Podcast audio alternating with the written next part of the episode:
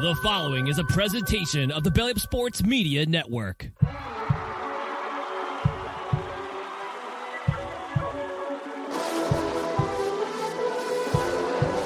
Ball sends it over to Edward Robles. Go insert name FC.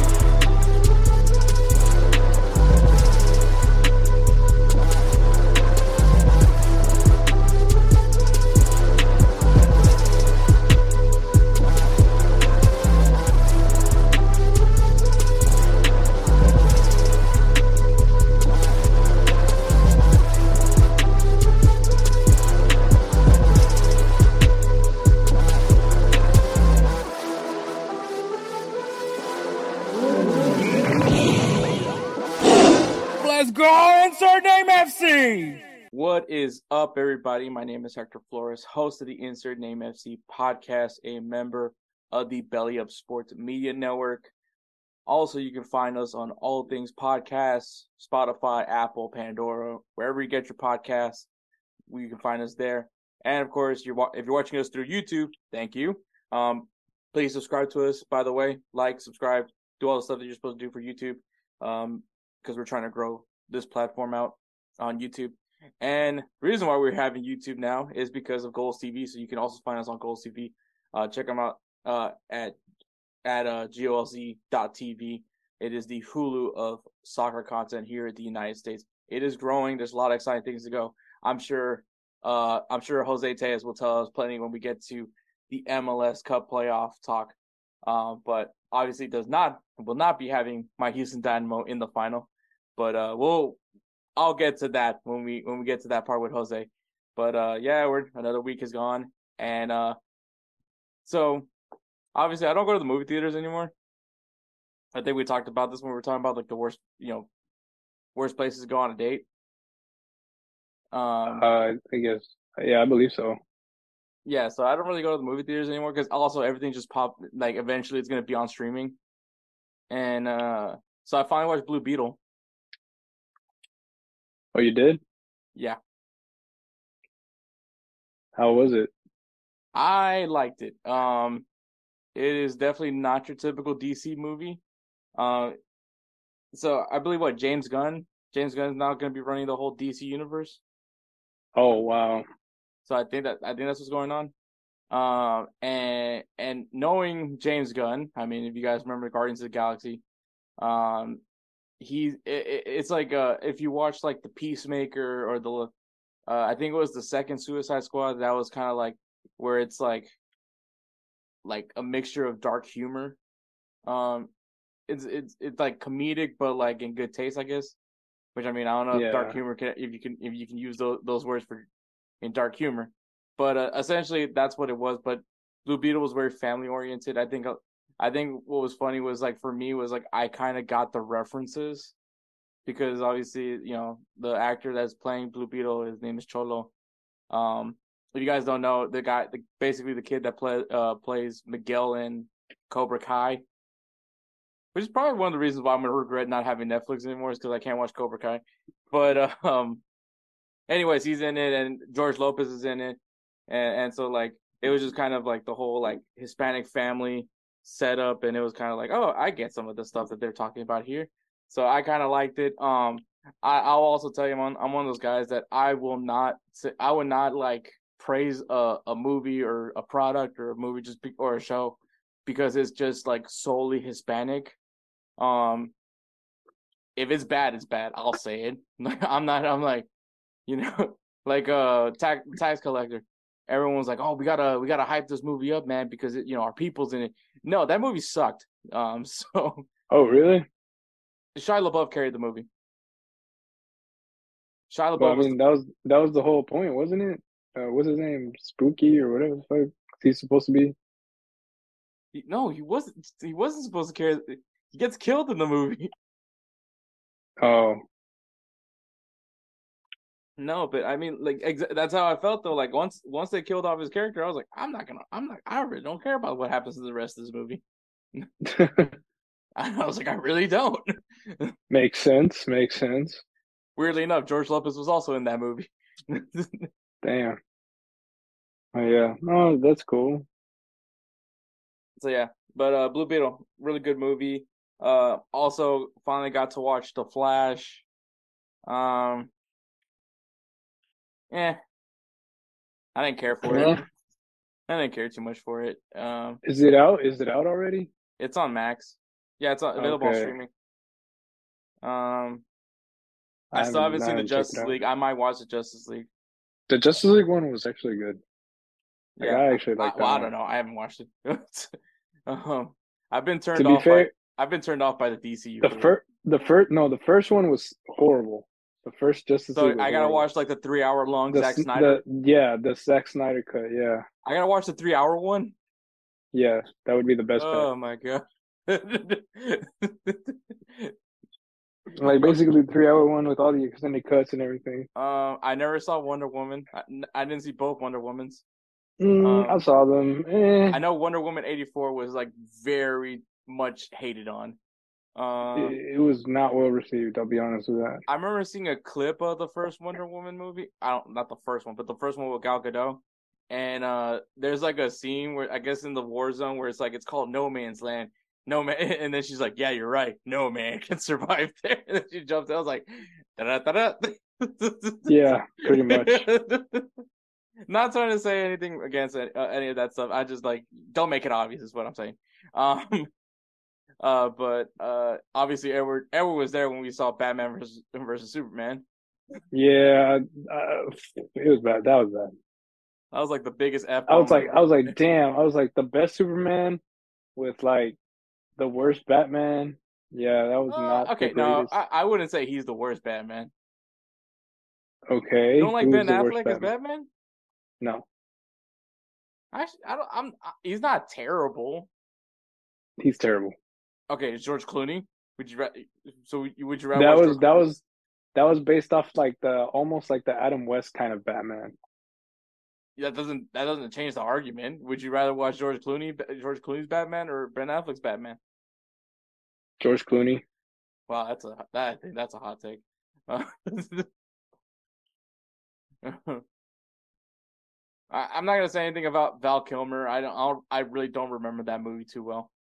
Um, I mean Michael Keaton. I I think is I don't think people respect him. They'll give him his flowers. I mean, I think it's because he gets overshadowed by Christian Bale. Um, but yeah, great, ba- a great, great Bruce Wayne. Terrible Batman, but yeah. Well, yeah, the Christian Bale did like a real. Well, Bruce Wayne did a really good uh, Chris, uh Bruce Wayne. Uh, Bruce Wayne, yeah. Christian Bale did a really, yeah, really good Bruce Wayne. Like he played the part correctly, like right accent on point and everything. You know what I mean? Yeah. No, I, I, I agree with all those things. Um, maybe maybe one day we'll draft we'll draft like all time character actors that played a superhero. Maybe we'll yeah, do that one, one episode. Um, yeah. But yeah, so this this episode, um, so we're gonna have our, our reactions.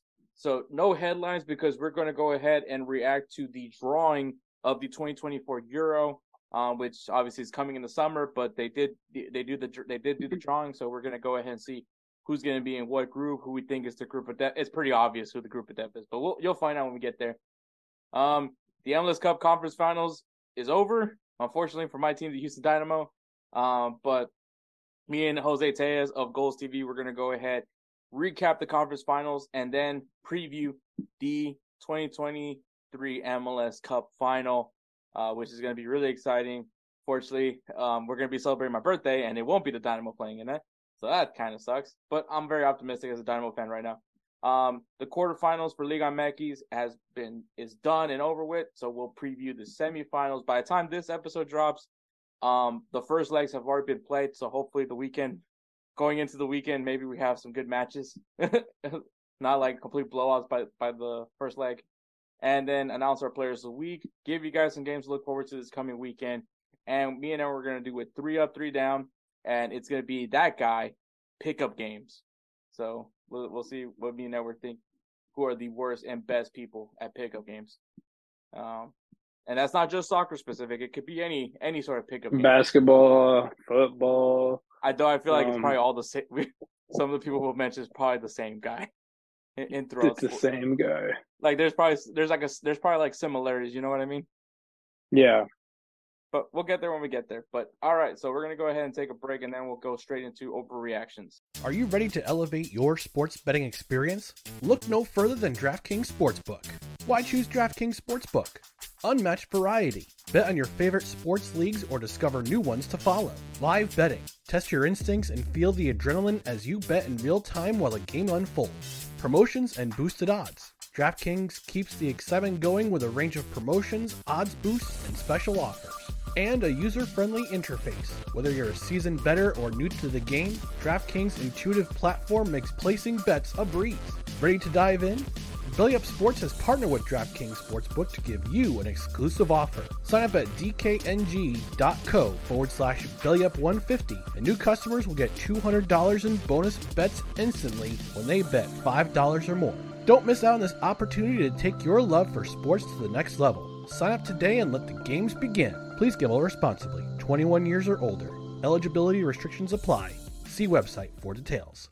And we're back. Make sure you guys follow us on Instagram and Twitter at insertnamefc. Also check us out on TikTok at insert.name.fc.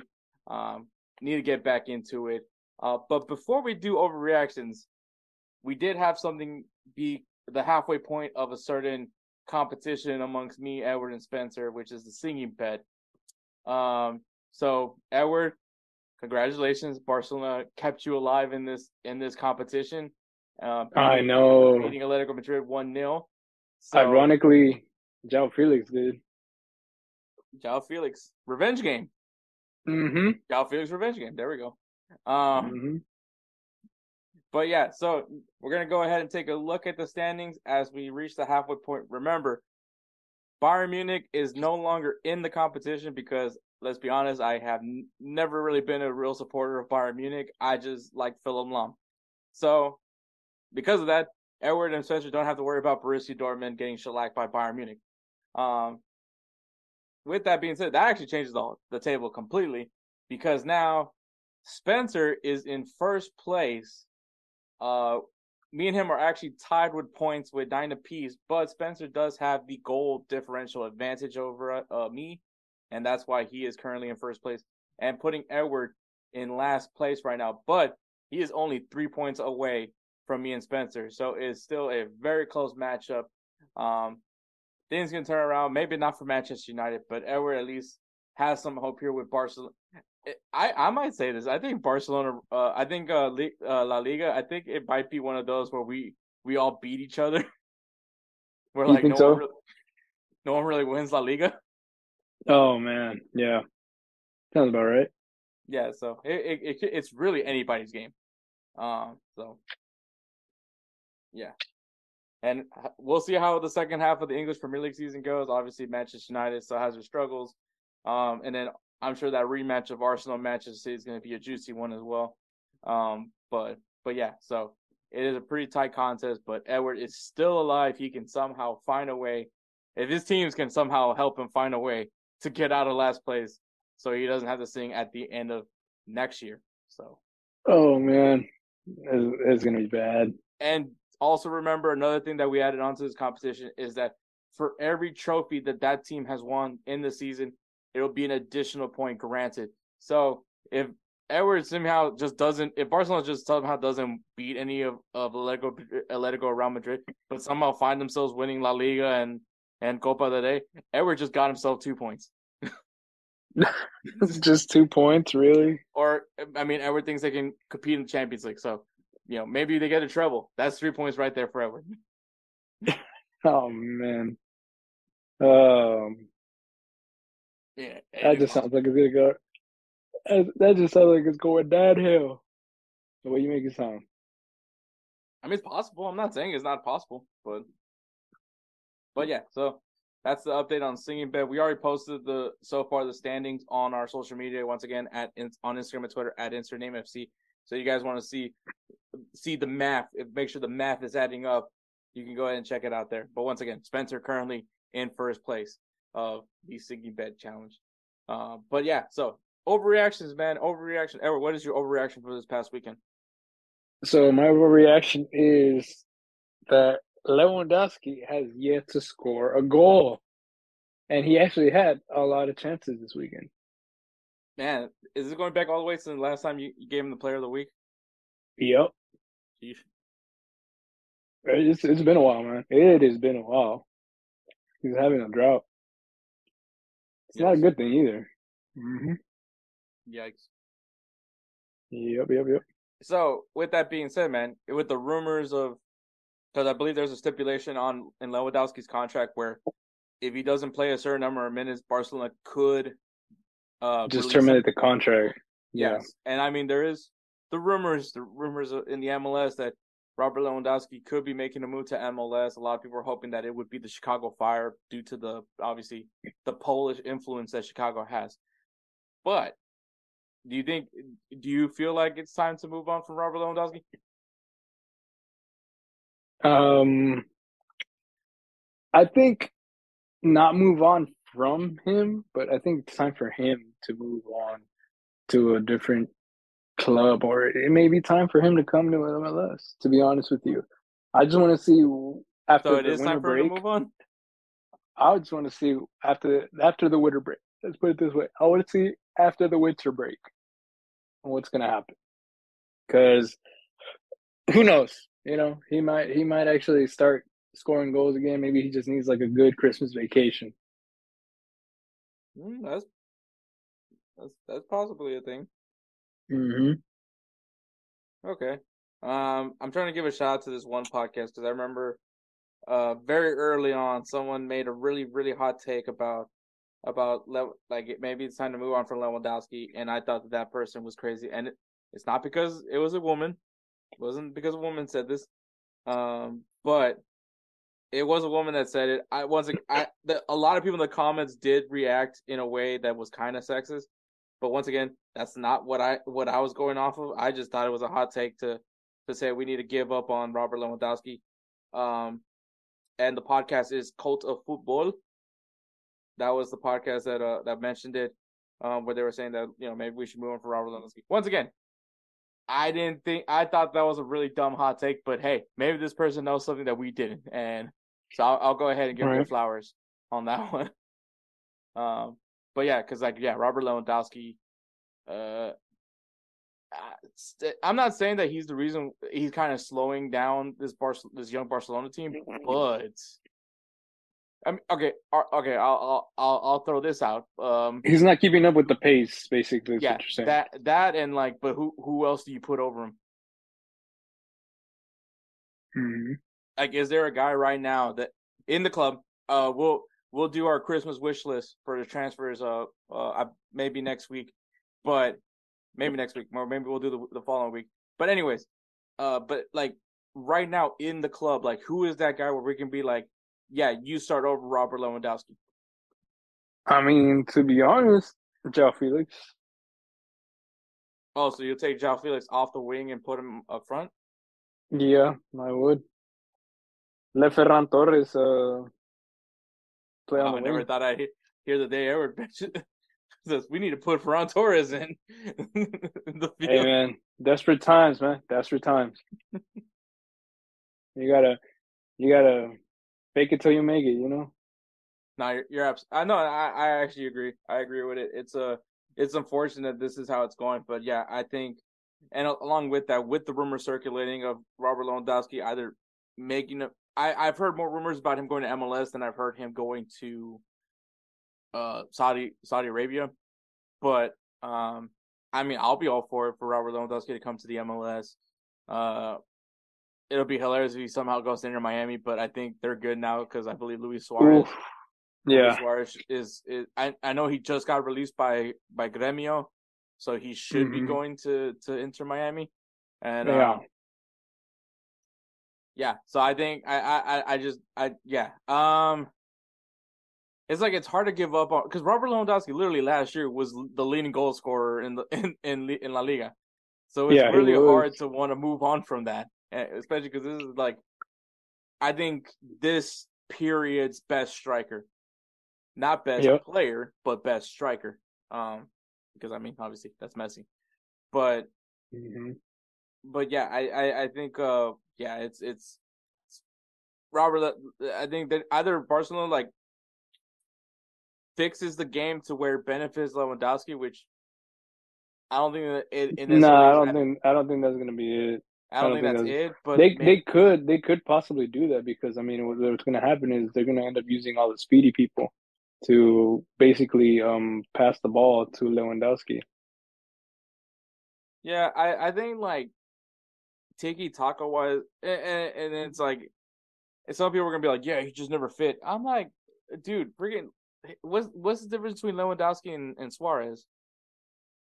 They were literally the same. It's literally the same So- guy. Like I mean, like it, there's levels to it, but I mean, it's still like the Like, the, okay, the same type of nine. So, so Lewandowski, what he has is height, height, so he win a lot more headers, but he was also a little bit more acrobatic than uh, Suarez. Suarez, though, he had his flair, his style, and and his teeth. I mean, I hate and okay, and his teeth, I guess. If you want to go ahead and throw in the the Chiellini in it all, I mean, yeah,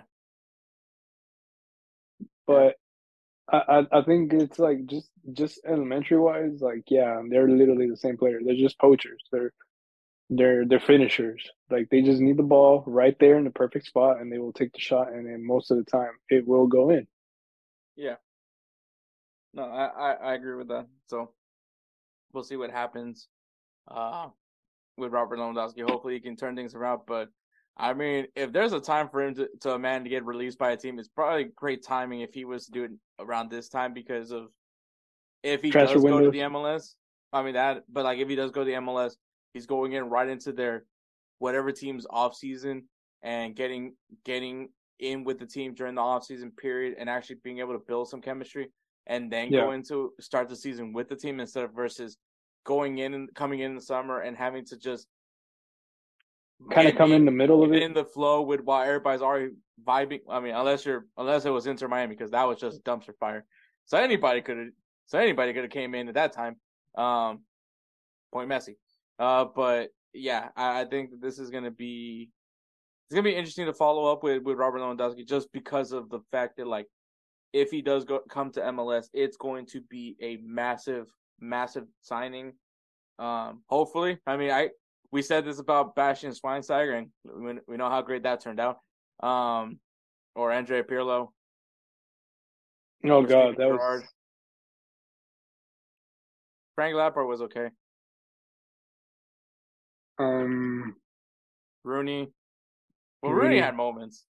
dude Rooney that that one shot where he freaking sprinted all the way back to get it, and he scored it from far away. Yeah, Oh, dude, that was legendary. bro. Someone that needs his flowers. That's Wayne Rooney. Wayne Rooney needs his Mhm. flowers. Someone needs to give Ro- Wayne Rooney some flowers. Um, yeah. Because I mean, what? Uh, if Chicharito was healthy, he it would be a different story. But like, because I think he, he he is like very impactful. Uh, and now he's he's in the market. I do believe he's going to Chivas, which Really? will be awesome. Awesome way to, for him to end his career is going back to Chivas. Um, but anyways, yeah, Robert Lewandowski, I still think would be a high profile signing, especially for MLS. Um, so Oh yeah. I think that would be great. But we'll see what happens with Robert Lewandowski. It's going to be an interesting storyline to follow, especially at this time around, depending on what one, how, how if he gets his minutes, and two, uh, when does Barcelona pull that trigger? Because uh, it's not that they're, they're performing bad, um, because they're, they're doing well in La Liga. Uh, I can't really tell you much on Champions League, but it's definitely not not because of Robert Lewandowski. So we'll see, we'll see about that. Uh, but yeah, uh, my overreaction is, um, dang it, over here too worried about Edwards' overreaction that I forgot about my overreaction. um, yeah, ain't that about it? Ain't that about how life goes? oh, yeah, right. Um, shoot, yeah, I don't have one. That's that. This is this is not a good look for me. Um, I thought I had one. Just drew fucking drew blanks on this one. Um, Damn. Yeah, it's crazy. Has to do with Real Madrid. Has to do with uh AC Milan. Has to do with um Oh, Christian I don't Pulisic know. Christian Pulisic once again has restored my faith in the U.S. soccer in U.S. soccer's future. like you know, obviously everyone saw, everybody heard and saw me get on my soapbox about about how the U.S. played in against Trinidad and Tobago. But you always got to remember, this team looks completely different when Christian Pulisic is on the field. And seeing what him and Maignan did this past weekend uh, for AC Milan was just chef's kiss. One amazing pass by by Maignan, but like also just what a finish by Christian Pulisic. It, it is great to see one he's healthy. It's great to see him back on the field because you know that means he's healthy, and two that he's scoring eh, and he's playing because obviously that means that AC Milan does have a lot of faith in him.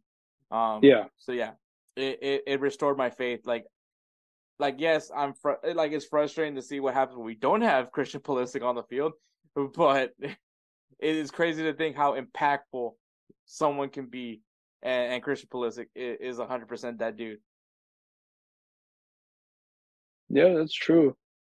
I mean, and that that's the thing. Like like we said, we we both said it. Like we were we were still trying to contemplate who could be to replace Christian Pulisic when Christian Pulisic couldn't actually play, and we were still like, uh, we were we were still trying to come up with like an actual player.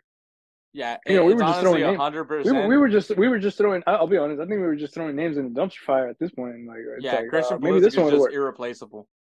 Like he is just. I don't think anybody could can top. I mean, Gio Reyna is always going to be that name that I think of, but I think we all know that he's better off as a ten and not not as a winger. Yep. But like for someone to be as impactful on the wing as Christian Pulisic, because I mean, Kevin Paredes, I think that there's some potential there with him, but obviously he needs he needs more development. And I mean, he's just he's barely getting his minutes right now with Wolfsburg. So that's going to take time oh, yeah. and, and, take time with him to get kept because this is kind of him being thrown in with the U.S. men's national team right now. But aside from that, there's not that many wingers out there. I, I said my piece about Cade Cowell. I think he's overrated. Um, but I think as someone anyone off the wing right now, it's it's going to be a while before we we might we might not be seeing a four three three formation at some point with the U.S. whenever Christian Pulisic hangs it up because uh, I mean, who knows how the game evolves by that time? But like, you think they'll go back to the four four four four two? If if that's like our per, if like if our best players only fits for a four four two, which still depend still codependent on a winger, but um, but obviously now you have two strikers. Um, I mean, that's the thing. Like that's the thing I keep saying about when it comes to with with international teams. Like, it, it's the teams dictate the system. It's not the system dictate the team.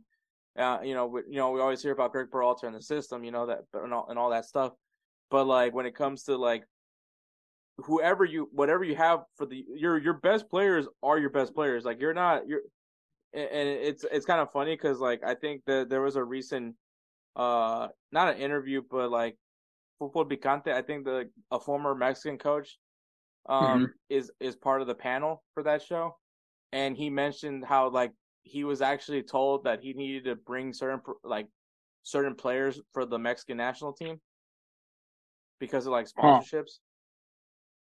Huh. And so it was like it's like we already knew that Mexico was corrupt. we yeah. just didn't know what the extent it, it was. Um but yeah, so like I, that that was my whole my whole thing because but obviously in a perfect world you would uh, you would essentially be bringing in your best players to fill your best team. And, eh, you know, sometimes your best players don't fit to your quote unquote system, which was always my right. with Greg Berhalter. And because obviously Greg Berhalter's system, eh, eh, for people that don't understand what I mean by the system, it's a 4 3 3, but with a holding midfielder. So he uses a six and two eights in the midfield.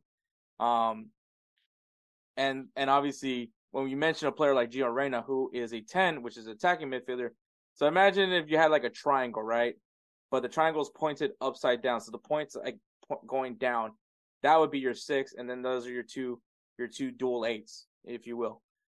Now, for Gio Reyna, you would want to flip that triangle, still have those eights, maybe become one of them like goes a little bit deeper, maybe kind of be like that weird hybrid six eight type role, and then on the top of that uh, top of that triangle, you have your ten, um, more attack minded, not necessarily defensive minded.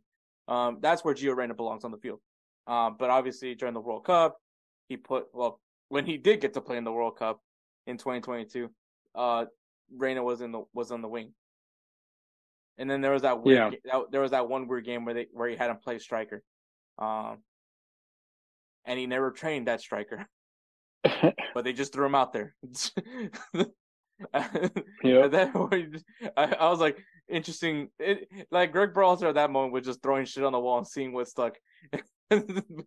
Not something you want to do in the World Cup. Maybe you're friendly against I don't know Ghana, but not not in the World Cup. But at that point, yeah, he just, I think, uh, just let him cook for now. After Yeah, that, so- just Christian Pulisic restored my faith. So, which isn't shocking. It isn't shocking at all. But all right. yeah, I was about to say, I was like, a little minor overreaction. What from from last week, Yeah, compared. bro? It was bad. Like I mean, those were like two. Like once again, the worst three 0 win I have ever seen in my life. if and it's crazy to think that that's even possible to say, but that was the worst three 0 win I have ever seen the U.S. play. Damn. and then and then to lose two one in Trinidad and Tobago. And it's just like I'm just scared of going to Trinidad and Tobago now if I, as a U.S. soccer fan, just because of the fact that like it just everything just goes wrong in Trinidad and Tobago. So it's just like I don't want to go there. I don't want I, like when I see Trinidad and Tobago on on the on the international break lineup, I'm like, oh man. but anyways, so the 2020, 20, the 2020, Jesus Christ, the 2024 Euro, um, the qualif- the qualifiers have been concluded, and now we have the the drawings. Now, mind you, the drawing the the groups aren't completely done yet because there is still uh three spots that need to be decided, and they are going to be decided off of a playoff. So, kind of similar to way the way UEFA does their qualifiers for the World Cup, you have three tables. Well, three. Yeah, no, not tables. Uh, what's it? What's the Groups, brackets? Brackets. There we go. Three brackets. brackets. There you go. Three separate brackets. The winner of each bracket would then clinch that spot to go into the tournament. So very similar. It's not. It's not nothing different. Um, the way UEFA does for qualifiers. But so this is going to be played on the 21st of March. So next year, on March 21st, uh, I'm sure I'll I'll try to put a reminder so that way when when that time around comes, me and Edward uh, start previewing it a little bit better because this isn't a preview. This is just our reactions to what has been announced. Uh, but maybe me and Edward will, will go ahead and pick out the team that we want to see from each path at least, and then kind of make our point. But the games that are going to be played on March 21st is the semifinals for each of the brackets, and then the 26th in that same international break will then be the finals for each of those brackets, and the winners of those of those games will then be clinched in their groups. So they're already in a group. Like each winner, that each each bracket already has a group assigned to them for the drawing. Um, it's just finding out who's going to be in that group. Does that change anybody's opinion on who has the group of death? Probably not, but maybe it does change some opinions. At least I think it would. Um, specifically one bracket, but we'll get to it. So in Path A, Edward, Path A, the teams that are in there, and they're gonna, and I'll I'll also say who's facing off against who. In Path A, Poland versus Estonia, and Wales versus Finland are the teams competing in Path A to get the spot in Path A. Okay, I'm just gonna say this Poland. that's what I was thinking too. Uh, Po- I mean, no offense to Estonia, but I just, I just don't see it happening for you guys. Um, Wales. I mean, Gareth Bale's gone. So what do you ha- what do you all have left? Uh, I think they'll be, I think they'll be back to being a bottom dweller. I'm sorry. I'm sorry to the Wales fans. Um, Finland. I can I can see Finland beat Wales. Damn. But I mean, this we'll we'll see. We'll see how it goes. But I still think Poland comes out. This could be this could be Robert Lewandowski's last Euro. So we'll see. We'll see what happens there for in Path A. But yeah, Pat, but Poland. The reason why obviously is Robert Lewandowski. Uh, Poland usually does pretty well in these in, in in these competitions. So yeah, that's that's the only that's my reason behind Poland. Ever, do you have any other reasons? Nope. You basically much, you know, said it right. I, mean, I was I was thinking the same thing. Lewandowski is basically the only name that pops out out of those four countries. Mm-hmm. You know, right. so yeah. All right, Path B. So the teams that are competing in Path B are Israel versus Iceland and Bosnia Herzegovina versus Ukraine. Ukraine is actually pretty yeah, good. Yeah, I was gonna say Ukraine is very good. Um, so I'm actually thinking Ukraine's gonna come out of Path B. So and it sounds like Edwards also on that same page on the same page. They were really close to making it to the World Cup. They they were really close. I was surprised. Yeah. So, and I mean, not trying to use the conflict right now in Ukraine as like a as like a fighting force, but I mean, if you're talking about like story, if you're a storyline person in these tournaments, I mean, once again, I'm not trying to say that we should profit off of what's going on in Ukraine, um, but there's always those people that love storylines. I, I I'm just gonna say that. Am I that person? No, but you know, if you're thinking that's like a media person, and I'm not saying that they can they're gonna rig this rig this game for Ukraine for the storyline, but uh, but but aside from the fact that Ukraine does have a very solid team, no, I mean they do. Compare, I mean, compared to the other teams, I, I believe Ukraine, Ukraine, uh, it's kind of like um, they're a bit like a, the underdog. Kind of like Turkey, you know. Turkey. I, I, I, I, say I say this now, and Israel's also also in this group. Um, Hector, don't say it. Just don't. I'm just not don't. gonna say it, but I'm just saying storylines. nah, just don't. Just don't. I'm not picking a side. I, I refuse to put throw my thoughts into that whole thing because I know I'm just gonna come off stupid. So I'm just not gonna. But it's, it's, just best to stay away from that.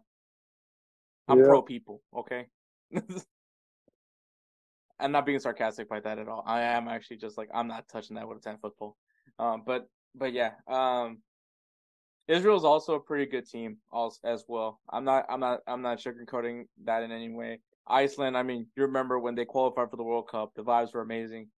Um, but after that, I really haven't heard much from them.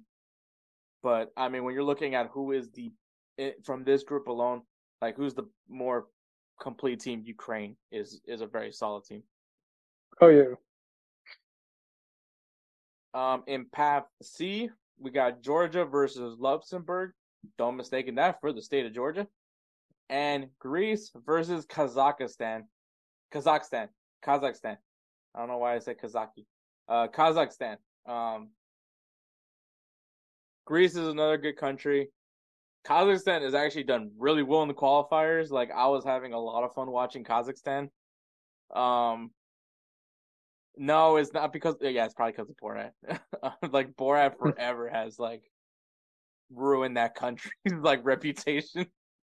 Uh, because there's gonna be if Kazakhstan beats Path I guarantee you there's gonna be so many Borat memes being thrown out in the internet. I wouldn't be surprised if, if uh, Sacha Cohen, uh, what's his name, Sasha, whatever the guy, the guy that played Borat. I wouldn't be surprised if he showed up to their to their game dressed up as Borat just to.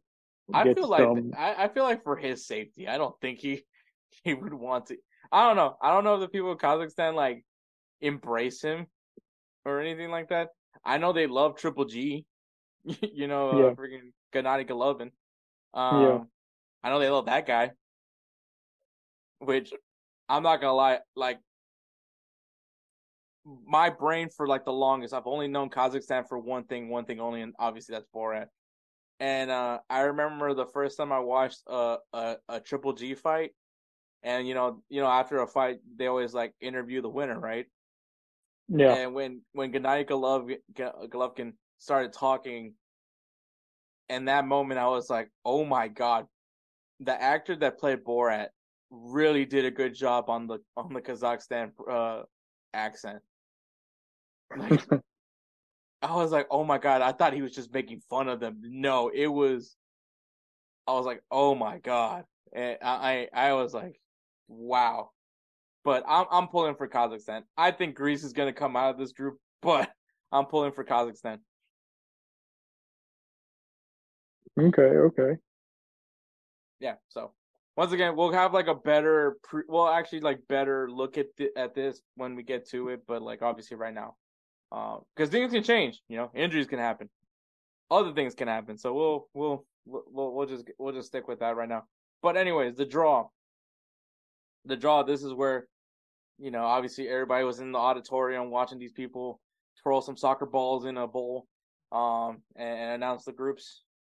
It's always fun, fun, fun stuff. But here are the groups for the 2024 Euro.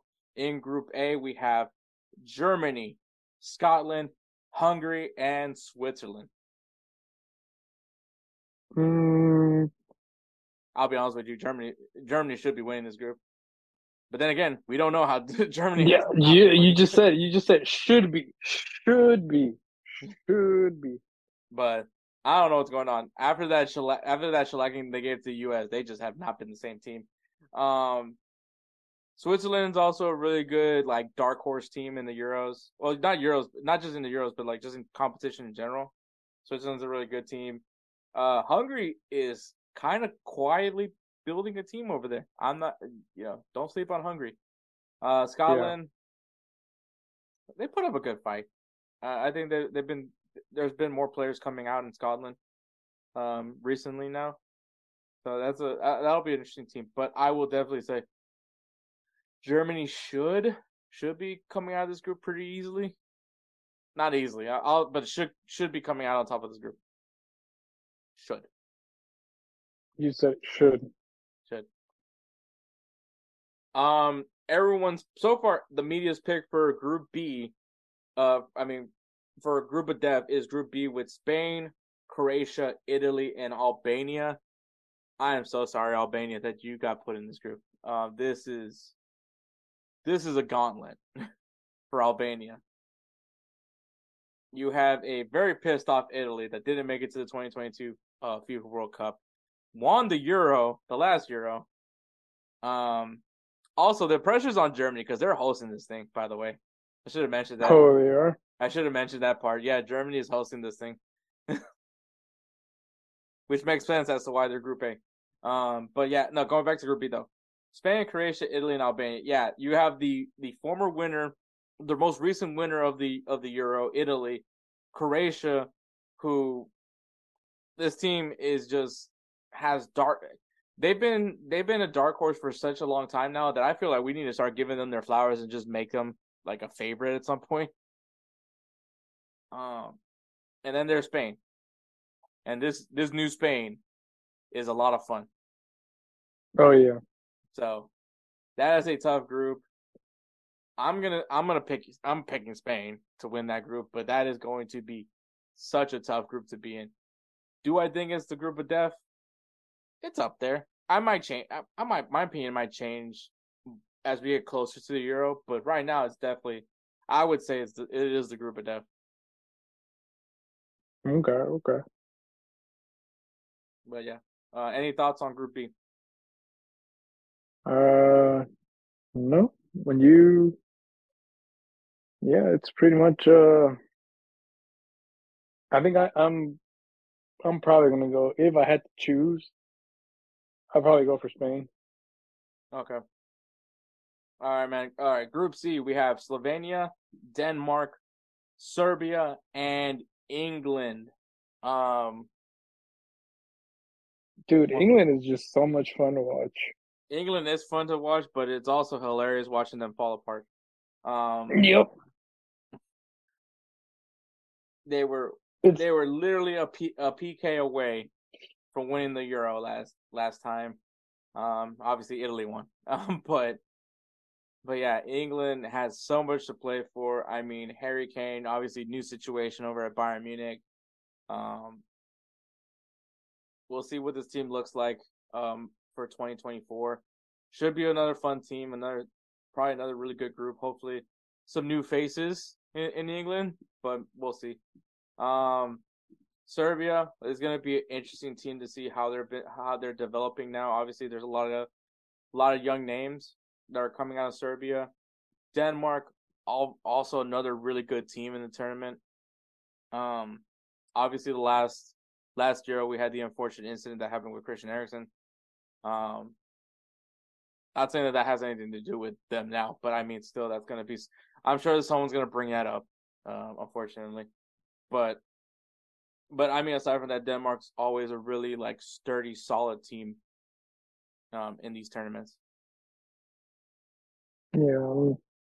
Slovenia, hmm. I have no idea about Slovenia, so I, am just, I'm just gonna, I'm just really looking forward to watching Slovenia. They might come out and surprise you. You never know. Exactly. Uh, but I think most people would pick England, but I'm going with Denmark. I'm going with England. Okay. Obviously, this is just early predictions. It's not. Don't don't hold these to don't hold these accountable. Uh, Group D, we have the winner of Path A. So once again, that could be Poland, Estonia, Wales, or Finland. Um, taking on that's going to be joining Netherlands, Austria, France. I'm going to tell you right now, if Poland wins Path A, Group D is the group of death. Yeah, that is that, that is, is like very I, strong. I get Spain, Croatia, Italy, and Albania, but if you add Poland into that, I think that's a that's a tougher group than Group B. Yeah, hands down. That's that's gonna be my that's gonna be my hot take. If Poland wins Path A, Netherlands, Poland, Austria, and France is a tougher group than Spain, Croatia, Italy, and Albania. I will put this on the reel. yeah, yeah. You're not wrong. Yeah. It, that would be a very tough group. All right, man. Group E, Belgium, who's apparently old. Remember that? Never. I'm never gonna let KDB down. Also, KDB, what the fuck was that for that video? It was like the weirdest video I ever saw in my life. You know what video I'm mm-hmm. talking about? Refresh my memory. there's like a there's a video like I think some dude was trying to take like a jersey of KDB. KDB stands up and the guy just starts dancing. So then he starts dancing. It's it's I'll I'll, I'll share it in in the in the in our group chat. But it, it was just weird. I was like, what the hell is this? But yeah, so Belgium. I don't know, man. At this point, I have no faith in Belgium. But they should Belgium's like they're just getting old, man. I mean, I think I think Lukaku should not be called up for this one, but we'll see. Uh, Belgium, Slovakia, Romania, and the winner of Path B, which once again Path B is Israel, Iceland, Bosnia Herzegovina, and the and Ukraine. Um, even with with whoever wins that group, I still think Belgium should win this group. It's probably the easiest group in the whole tournament. Yeah, this is probably the easiest group. Yeah, if you're mean... if you're Belgium, okay, and I'm I'm not you know apologies to Slovakia, Romania, well, whoever wins. Well, I mean, yeah, I mean, if you let's put it this way: if Ukraine wins Group B, I think Ukraine may actually come out of that one the winner. Oh, I think the oh come out as a winner. I mean, I I would think Ukraine would come out of this group, but yeah, I, I, I, but I'm just saying Belgium has no excuse into winning. You know, like they have no excuses. Like they are pound for pound the the, the big dog in this one. Yeah, it's like you're you're you're you're like a big friggin' basset hound, and, and you're in a group with like three very feisty chihuahuas. okay, well, I mean, yeah, I'll give I'll give a Shih Tzu for for Ukraine, but like you should come out of this group on top. You should come out on top of this group. That's all I got. Um, group F, Turkey, the winner of Path C, Portugal, and Czech Republic. Path C, um, just so you guys know, once again, it's Georgia, Luxembourg, Greece, and Kazakhstan. I think Greece would probably be the better opponent to be in this group. I'm not saying it's group of death level, but this would be the fun group. I guess this would be like the yeah, I guess you could call it the fun group. But I was gonna say I was like honestly I think this one would be between Turkey and Portugal. I think that's that's what it would be. Even no, if Greece I, came I, out of it. Yeah, I agree with. But I'm just saying this is gonna be the fun group because like any of these teams, I could see any of these any of these teams win. You know, Portugal, mm-hmm. maybe they're getting a little old. Um, yeah. Greece would be a good opponent. Turkey, I think it, some people like sleep on Turkey too much. Czech Republic, another team that's kind of building something over there. So yeah, yeah. Uh, but obviously there's six groups, so I think that they do have, if I'm not mistaken, like the, because what that's twelve teams. Yeah, twelve teams that that that would advance. So I'm guessing like, uh, four of the best third place teams move on also. For the wait, no, four best, the four best, yeah, for the for the group is for the round of sixteen. I think that that's how the tournament does it. I could be wrong. Uh, once again, we'll do a we'll do a more in depth preview for the Euro when we get to the Euro when we get close to the Euro. Not not now, but yeah. So it's a that is that is the drawing. I think all in all, I think this is going to be a very fun tournament. Um, Euro usually, I think Euro usually does really well uh you know it's it's always fun uh obviously fifa's already said they're they're gonna have like their their uh what's it called dlc mm-hmm. for the for the tournament um yeah we'll see we'll, we'll see i i i euro's usually a good one i mean the 2020 euro which was in 2020 was it 2021 that they had it yeah, yeah, so. yeah, yeah, yeah. The 2020 Euro, but it was in 2021. Um, that was a fun tournament. Uh, there was a lot, a lot happened in that tournament. Obviously, you know, it ended with Italy winning the whole thing. Um, so I mean, the Euro is always a fun tournament to watch. And you're talking about another big summer of soccer because you have the Euro, you're gonna have the Copa America, which is gonna be also including CONCACAF in there. The Olympics is gonna be happening as well. So this summer, uh, me and I are gonna have to find a way to take a break yeah. but but yeah, there's a lot lot of lot of soccer that's gonna be happening in the summer. But I I'm excited for this tournament. Uh, Euro is always a fun competition. I I know that we've spoken out about like you know that the we need to do better of be giving being able to give these guys rests, and it's just hard. It it really is. Um, I think maybe you get rid of the Nations League. That's one one thing that would do it. Um, yep. But yeah, you know. But uh, anyways, what what are you are you excited for this 2024 Euro? Yeah, I mean, you know me, like you said it yourself. I'm the Euro snob, so I'm always going to be looking at. I'm going to be basically looking at the young talent that Barcelona could probably snatch up. With what money? Exactly.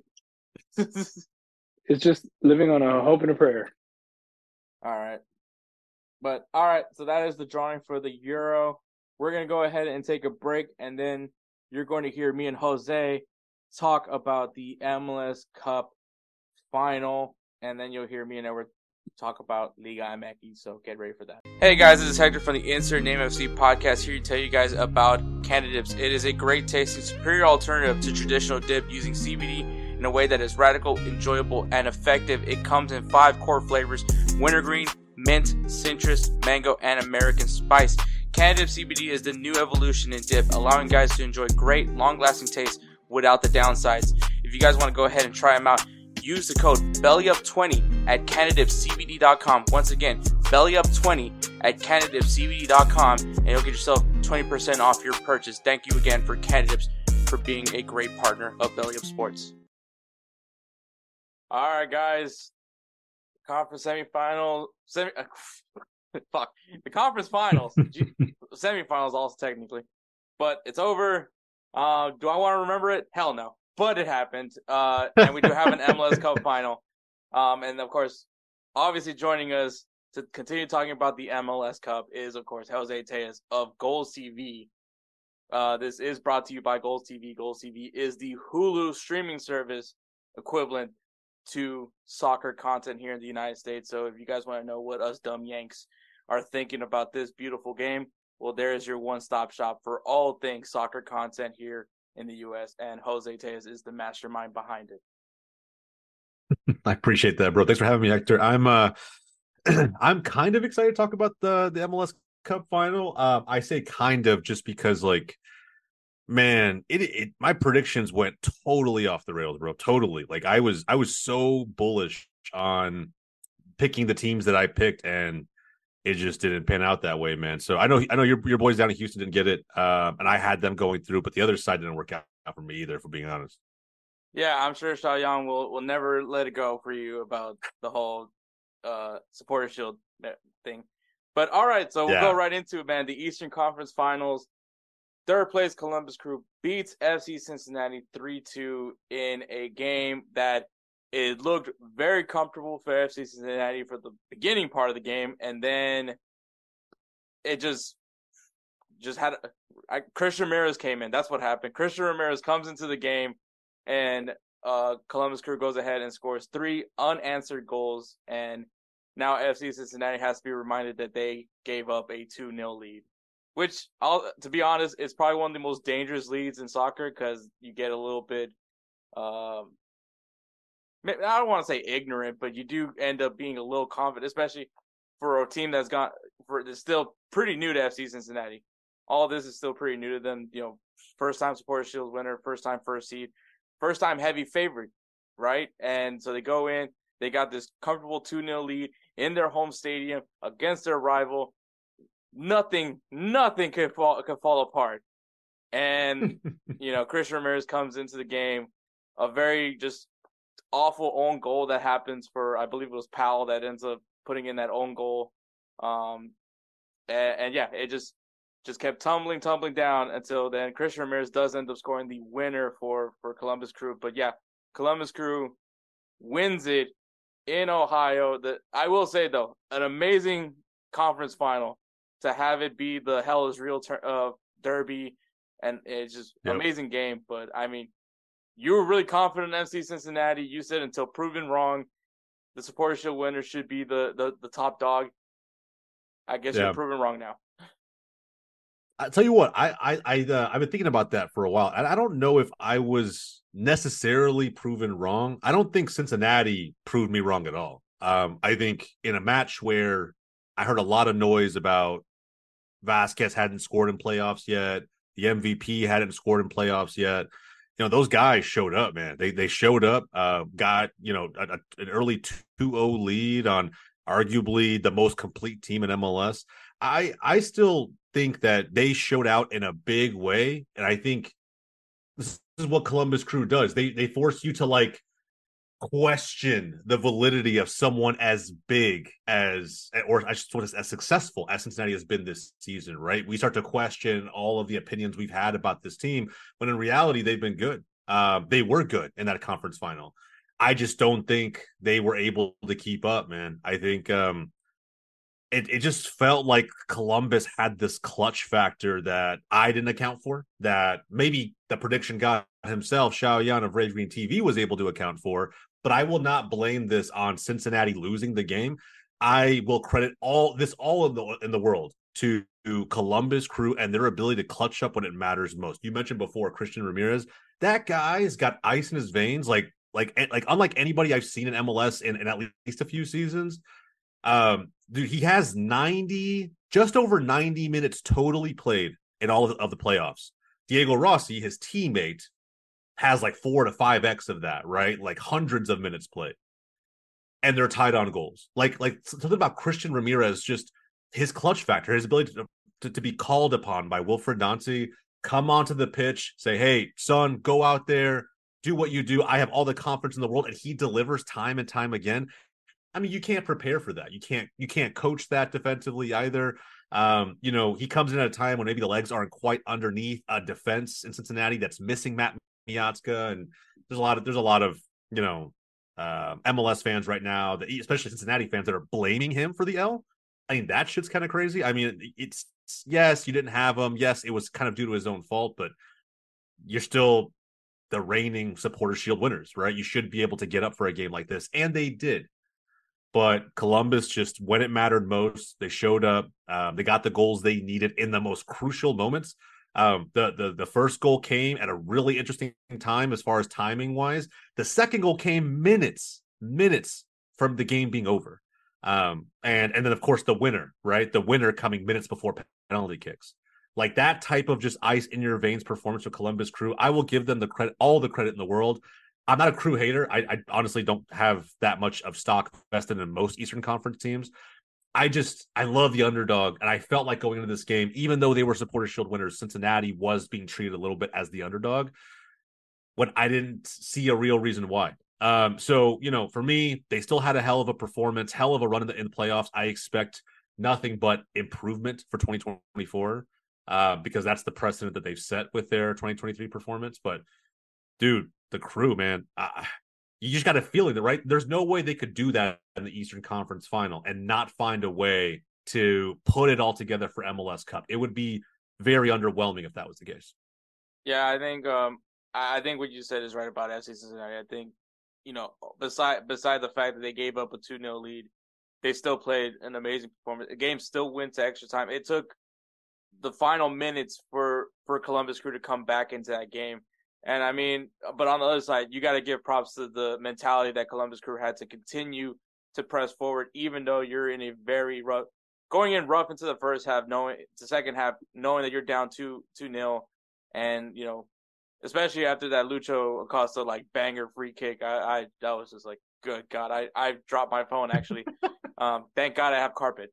Uh, but but yeah, yeah, like it was just it, it was an amazing goal, and I was like, yeah, that I thought that was the nail in the coffin right there. I was like, all right, the MVP puts in the back of the net. Uh, yeah. But Columbus Crew, once again, uh, you know, one of the things that I've been kind of saying, it's about those teams that are able to win in different ways. Columbus Crew throughout this playoffs has shown that they were able to win in different ways, different fashions, and it also the sugar on top. They are the mo- the most complete team in the MLS um, going into going into this final. So I, I think I, I, felt pretty confident that Columbus Crew could make it to the final. I said it, they were able to uh, pass up uh, Orlando. I felt like they could. It, it's a clear path for them to the MLS Cup. Nothing against FC Cincinnati, but I just felt like they they just flipped that switch when it came time. But yeah, Columbus Crew moving on to yeah. the MLS Cup final. And I will say this one more thing, Hector. I think this, this the comeback that the crew were able to put together, right? The coming down from behind 0-2. Some will say Cincinnati choked it. I don't think that comeback happens against any other team. I think the only other team that could have put this together across all of MLS was the crew. Had had Cincinnati, let, let's imagine a world where they went to the MLS Cup final. Had they been up 2 0 on either LAFC or Houston, I don't think either team would have been able to come back. Like I just I feel like they they are a winning team. They have that mentality. It's I don't know if it's a gene per se, right? But I I think they do have some of that. I think that the crew, with how dynamic they are, just led by by Nancy's tactics, were able to adjust enough. And you could tell, like Wilfried Nancy was he was worried, bro. He was worried on the sideline. You could tell he was stressing when they were down 0-2. He made a lot of adjustments just tactically in, in terms of how they were set up, who made runs when, and how much they o- overloaded Cincinnati uh, offensively. So I think that th- this is the only team that could have done this. I think had, had it been anybody else, had had Cincinnati found a way through, um, I don't even see Denis Bouanga and LAFC and the crew, um, you know, pulling off that type of upset. We saw it against Houston. They're not a we'll, we'll talk about it, right. They're not a possession based team. Crew legitimately in the second half against Cincy had like the majority of the possession. They were slamming it down Cincinnati's throat, just trying to really create that opportunity. And uh and they did. So kudos to to them. They deserve to be an MLS Cup. Yep. Now going to the Western Conference final, unfortunately. Uh LAFC beats the Houston Dynamo 2-0. Um honestly, I would I would argue that that scoreline could probably be a lot more. Uh, but the way I took it from watching that game, LAFC just outdogged the Houston Dynamo. They they played in a very physical, in your face type of way throughout the game. They never let the Dynamo build any play up. They didn't let Hector Herrera do much, get time with the ball. Same thing with Artur. Same thing with Coco Carrasquilla.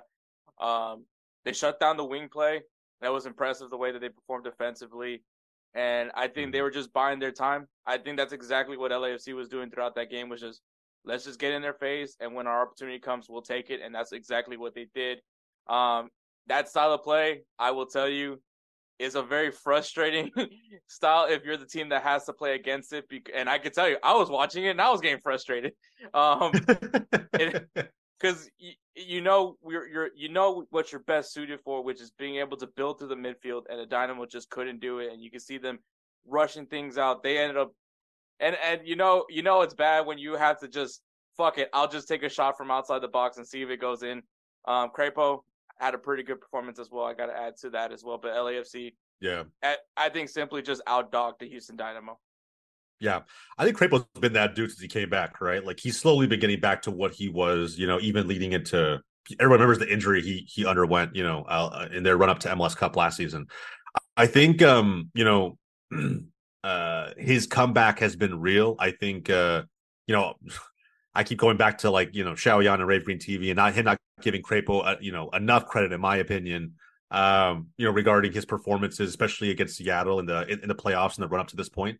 Um, but I think he's been solid, man, and he showed it again against Houston. It's crazy. It this match felt like a European match in the sense that you know very rarely I think in MLS do you see teams with this much possession not walk away with something, right? I think the Houston Dynamo did that, and you know they had that what was it 65 70% of the ball mm-hmm. um and really just weren't able to to convert i mean that was the story of the day lafc countered extremely well it wasn't the Bouanga show that I expected. Um, and I think that that's that's credit to Houston, right? I think they were able to find interesting ways of, of isolating him. But set pieces, man. Um, my boy Ryan Hollingshead, I say my boy because for those who aren't aware, he he was an FC Dallas player for almost a decade uh, before moving over to LAFC in that Marco Farfan trade. And um, you know, the guy is just um, I wouldn't say he's the most clutch defender in the world, but he he's he's such a versatile player. He can really contribute in the offense as a defender in so many different ways. And I really do think he's one of the best outside backs MLS has to offer. He got that goal uh, to open things up.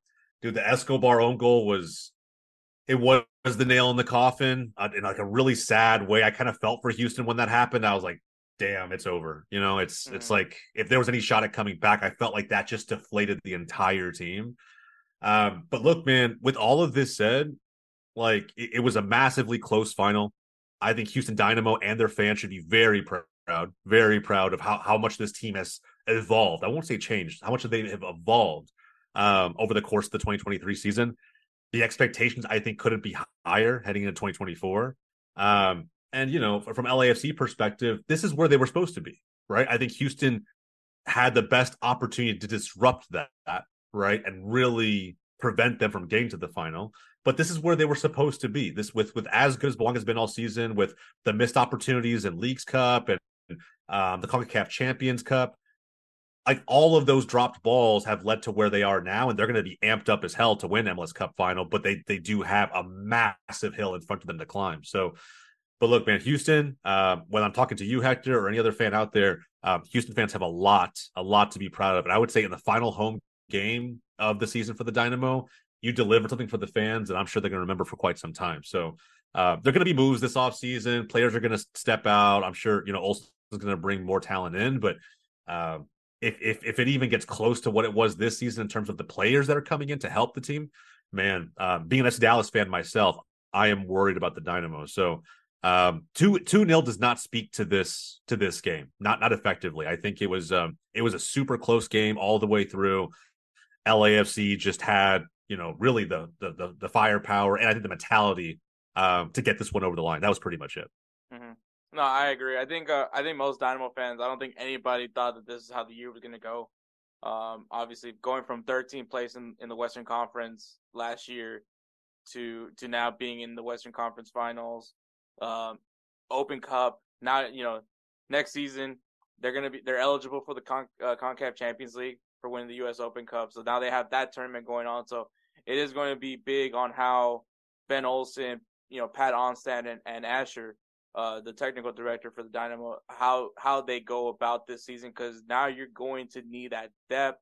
Uh, more so than ever. I mean, any team that's having to compete in all these tournaments, LAFC, is is one that definitely definitely understands that. I mean, I don't know how often do we have to hear Steve Cherundolo complain about that, but uh, so now that's like, but for the first time ever since a long time, the Dynamo fans have expectations. Like there's most people, you know, the reason behind the the poor attendance, the reason behind just like the very lack of support from this team is because there was a point where the ownership group that, that was here before Ted Segal just didn't care. And now that Ted Segal's come in, you can see how much has changed just overall how the stadium has been rebuilt from just little things that like maybe there's some Dynamo fans that are still negative Nancy's that just complain about everything, but I think the mesh seating was clutch.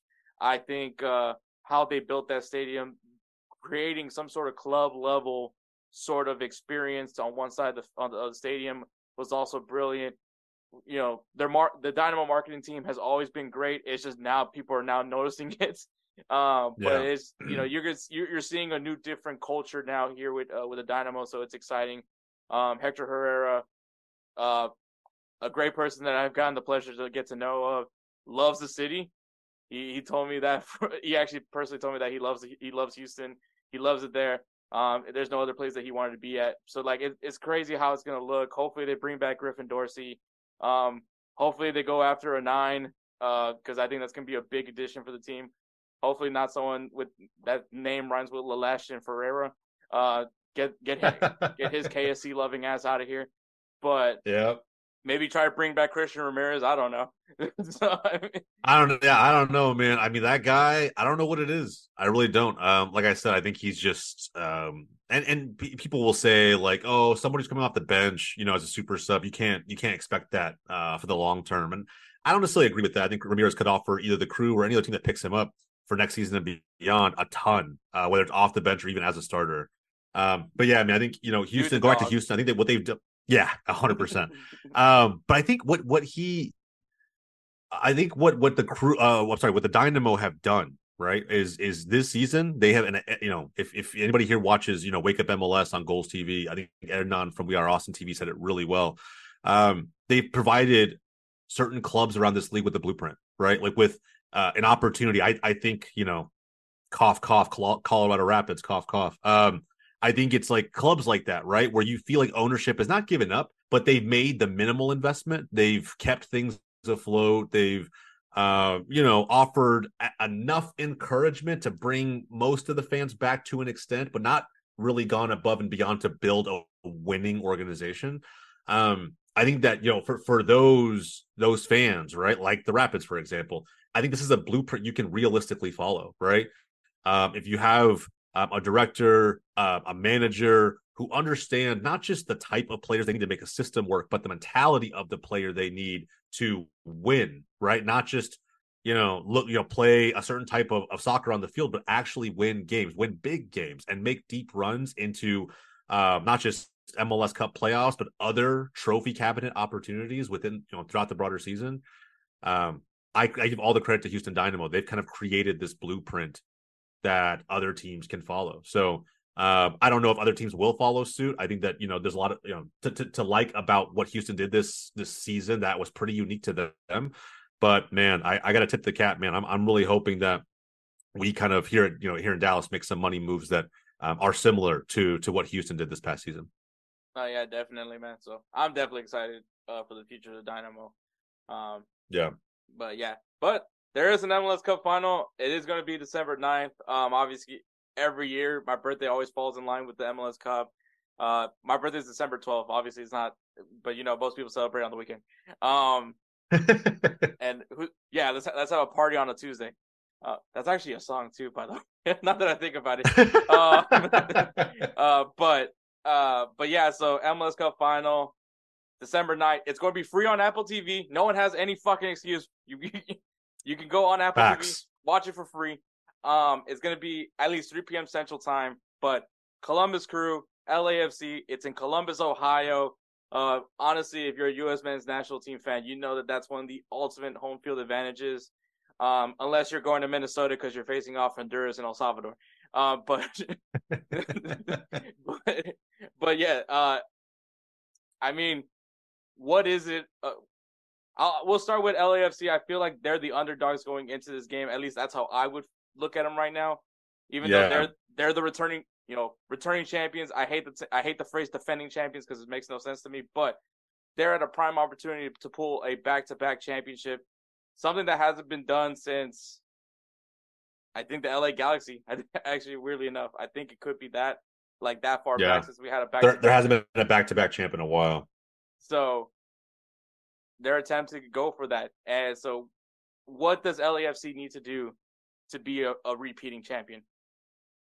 I think um I think that this is the one strength LAFC really has this season, um, outside of the whole Denis Bouanga hype train, right? Anybody I think who who's even watched LAFC play a handful of times this season at all understands how powerful that man is and how important he is to their attack.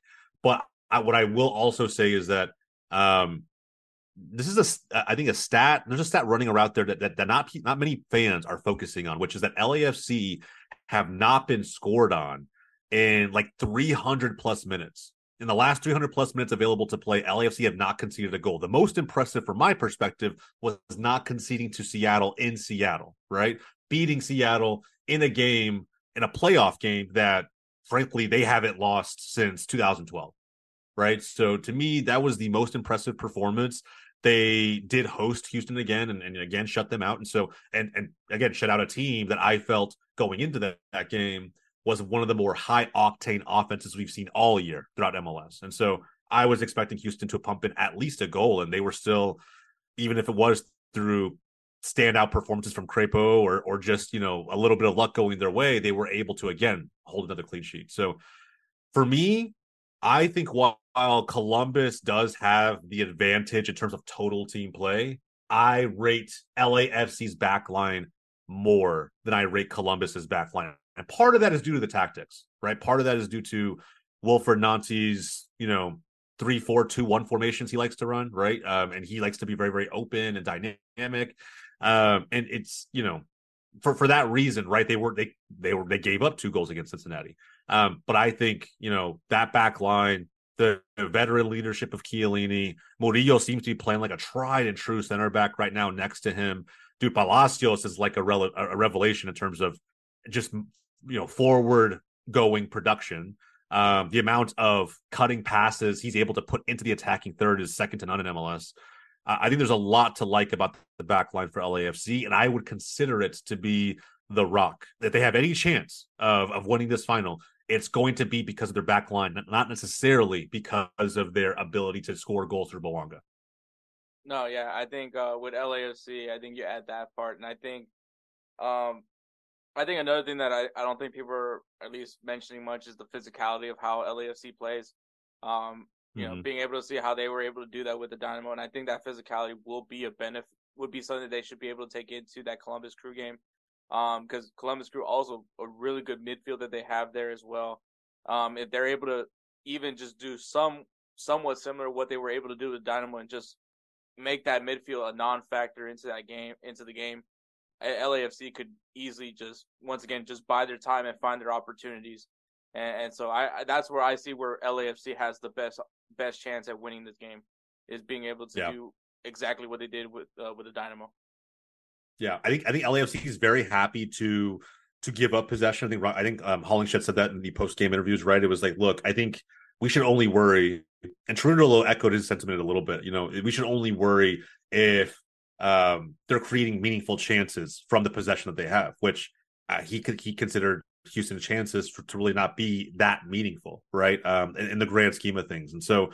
Uh, I think they do that again, you know, when, when they think about game planning for the the rampant attack that Columbus is going to throw at them, I think they're going to be okay with giving up possession. They're going to be okay with conceding all of that um, and just limiting the amount of opportunities created by guys like Diego Rossi, guys like Cucho Hernandez, um, and even deeper into that midfield, right? Nagbe and Morris kind of starting all of that off for them. I think they're going to be okay. Let them have the ball so long as that they're not, um, you know, stretching the back line so much that cre- that that meaningful chances are being created. So we'll see, man. That's going to be the key to to victory for LAFC for me. Yeah, and now you go on the other side, which is I would argue is the probably the favorite, especially because it's in it's going to be in Columbus, Ohio, and that's the Columbus Yeah. Crew. Um, the mo it, it, for- as many regarded as like the most complete team in this tournament. Um, obviously, what makes them different versus the other teams that LAFC has faced off so far in the playoffs, and what's their edge going into this final? Man, I think well, one you mentioned before, right? The edge well, I won't say this is the edge, but this is a massive X factor is the home field advantage, right? Um, you know, we've seen away, they've conceded two, you know, uh, four on the road to Atlanta, two on the road to Cincinnati. Like they're they're they're very capable on the road of leaking goals, and and, and some of that is due to the back line they run. They run a you know three in the back formation, and they leave themselves open to counters. Um, but you know, with that said, it's it's still uh, a very high octane offense team um, I think that you know they they're very confident in their ability to match any of the goals that they concede, and that's where a crowd like the one in Columbus is going to be able to, I think, really feast on the mentality of the LAFC players. I think that the minute that a goal co- goes in from Columbus's standpoint, it's going to be loud. It's going to be crazy. I think that that the environment is going to be massive, right? And um, especially when you think about you know some of the things they're going to be celebrating, right? If uh, um, if if if they're able to put this all together with some of the players who've come in middle of the season, it'll be a massive victory for Nancy's boys. So, um, so the crowd's going to be a massive factor, but outside of that, I think the the the true like indicator of success for Columbus Crew in this game. Oh man, I, I think I have to put it down to one player. It probably has to be it probably has to be Cucho and not in the obvious way. And what I mean by that is I expect, expected Cucho Hernandez with how productive he was in the regular season to be a monster in playoffs.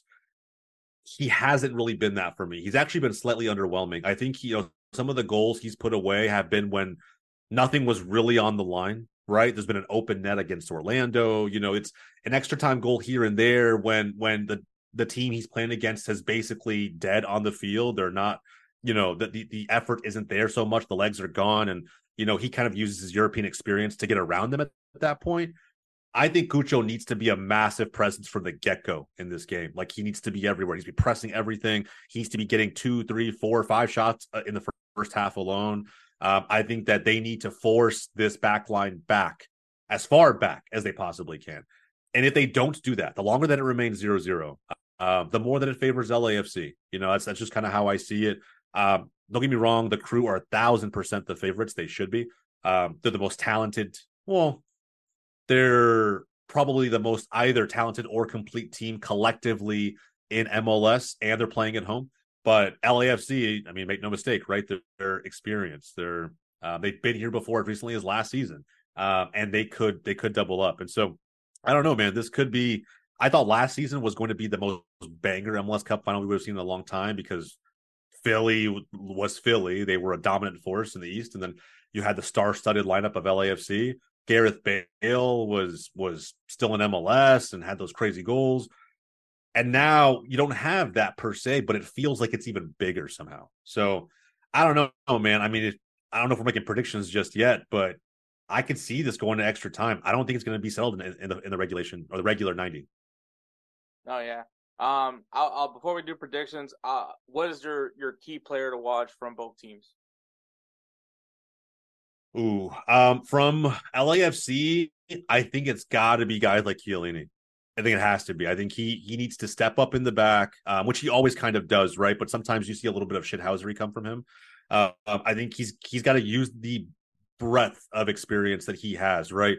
Uh, you think back to his days with Bonucci at Juventus and how much they actually won, both there and even with the Italian national team.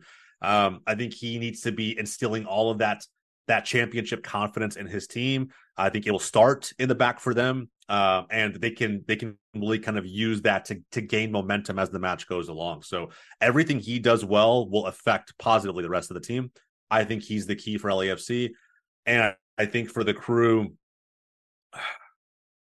I don't know if there's a key per se for me. I think the the the, the, the most important player is going to be you know Darlington Nagbe. I just think everything will flow through him.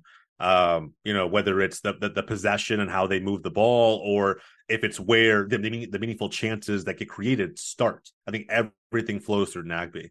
Um, he's vying for his fourth MLS Cup victory. Um, and he could very well get it, man. So I, I, don't know. You know, another very experienced player that everyone in, in that locker room should be leaning on when it comes to how to win MLS Cup. Um, those those two guys are, I think, the driving forces for each of their respective teams. Yeah, I'm a, I'm a, I'm gonna go with with Crepeau for for LAFC. Mm-hmm. I think that there's definitely a confidence with that back line, knowing that you have when you have a a really good goalkeeper, you get you could tell that there's a that backline plays with a certain confidence going into that, knowing that if they make a mistake, they have that support uh, from the goalkeeper. Um, and I mean, obviously, if you're talking about storylines, this is this is probably like the best storyline as you can get. The man that you know unfortunately sacrificed his leg to to prevent a goal, uh, literally last year, to come back and be able to bring this team back to the MLS Cup final and get a chance to actually. And I mean, yes, he won the MLS Cup last year. Like, don't I don't think anybody's going to take that away from him. But obviously, he's he's not going to do that. Like, he's going to say, yeah. no, I need to be the guy that that wins it. And so for him, this is like that full circle moment. Crazy enough that it was a year ago that it all happened, but to be able to one recover from that, and, and two to now be back in that same situation and be able to bring your team another championship. It's second championship back to back for like it's been a long time since we've seen the MLS team do it. Um, would be a great story arc for him. And then on the other side, um, I mean, look, the Columbus Crew went all out to bring this guy in. You know, they they lost. Uh, trying to remember the uh, Zelarayán. You know, they. they oh yeah, rid, yeah, he got, went to yeah he went to the, Europe. They got rid of that number ten to bring in another number ten in Diego Rossi. You know, this is this is kind of the reason why they, that he was brought here. Uh, I know, I, Darlington Nagbe definitely is the huge X factor. I, I agree 100%. But I think this, you know, Columbus Crew felt like they were missing one piece, and I would argue that Diego Rossi is looked at as that one, that extra piece that they needed. Um, because I think a lot of people thought it was crazy that Zelarayán was easily let go that way to go to, I believe, Saudi mm-hmm. Arabia is where he ended up going, uh, yeah. or somewhere around there. But uh, for him to, but you know, two days two days later they signed Rossi, and two days later they signed Rossi. So clearly, they were able, they were okay with moving on from Zelarayán to bring in Diego Rossi, a guy that has MLS experience. We're also full circle moment for him because he's facing his former team in the in LAFC. So there's story arcs everywhere, man. There's just there's a story everywhere. yeah, yeah. And I'll say this about Rossi. Look, I think um I think gonna be pressure on Rossi. I think um you know I still think the X factor is to be Nagbe, but I think that you know if there's a player that needs to feel like there's some pressure on him to deliver outside of Cucho for that team, it's to be Diego Rossi. I know he scored in the last game against Cincinnati, and that was a clutch, a clutch as hell goal. I you know respect to that, but he hasn't done much outside of that, in my opinion, for someone who was coming from Fenerbahce, right, a Champions League level squad into Major League Soccer, and I was expecting more than five goals and six assists, like I just were, I, I just was. You know, I was expecting um, more production, and maybe maybe that could have been a little naive from my perspective, right? Um, in terms of how difficult it can be to transition from um, a major European league into Major League Soccer. It's just different, you know, all the way around. Um, but with that said, I mean, he's definitely talented enough to have better production. And so I think, you know, and he, he probably knows that himself, probably understands that. Um, but I just think with with him being, you know, um, someone that as a player I've always seen ha- hold himself to a certain standard, I think he's going to be gunning for some kind of major contribution to this game, and rightfully so. I think that we should all be expecting a little bit more from Diego Rossi. Exactly. All right, it's time for predictions. Who do you got going uh, to win the. I don't know why I said going. Who do you got winning the 2023 MLS Cup? Man, I I haven't done this really all bracket. Um, outside of like the blatantly obvious matchups like the wild card around one, but I think I really have to go with with the home team. Man, the, the crew look like I, I kind of I alluded to it before a little bit when when we were talking about how the Eastern Conference Final went. It would be a shame if crew put on a performance like they did against Cincinnati in the Hell is Real Derby, put all that work into winning the Eastern Conference just to not tie it all together with a fancy bow on top in the MLS Cup final. I think the crew should do this. I think Wilfried Nancy has assembled a true team of winners, and we've seen how important that is me- mentally for team other teams out there like the Houston Dynamo. That mentality aspect of it all can't be ignored. I think that they have that. The LAFC, LAFC have that as well. I'm, I'm not saying they don't. Um, I just think it's not collective. I think they have big, big players who step up in big moments, but I don't know if it's going to be enough to truly contest a, a very strong collective in the crew for 90 minutes plus. So I'm I think it's going to be close. I, I, I do think there's going to be multiple goals in this game. If I had to put a number on as far as a prediction goes, I would go as far as saying two one to the crew. Um, I think I think LAFC is it's going to be hard to keep them off, off the score sheet. That maybe it's Bouanga, maybe it's somebody else, but they're going to get a goal. Um, I, I just think Crew are going to outscore them, and uh, and they're going to let the the home crowd fuel them all the way to the MLS Cup victory. So, I got the Crew two one. Yeah, I, I mean I've been praising the Columbus Crew, uh, for quite some time this season now because, like I said, they look like the most complete team. Um, yeah, and, and there's a difference between best team and and complete team. Uh, I do think FC Cincinnati was the best team going into this tournament. Um, but I mean, when you're talking about a complete team, everybody's clicking in all cylinders. Um, everyone plays as a unit, and, and that is what Columbus Crew is. I, I, I don't think we're gonna see a team repeat uh this this year, or maybe not for quite some time. I don't think repeating is gonna be as easy as as people think it's gonna be. This LAFC team, while they had their moments, it, uh, I just don't think they're just that good enough compared to the Columbus Crew. There's a reason why most of the Eastern Conference teams were above a lot of the Western Conference teams, especially overall uh, uh, overall records. And and so yeah, Columbus Crew I think handles this game.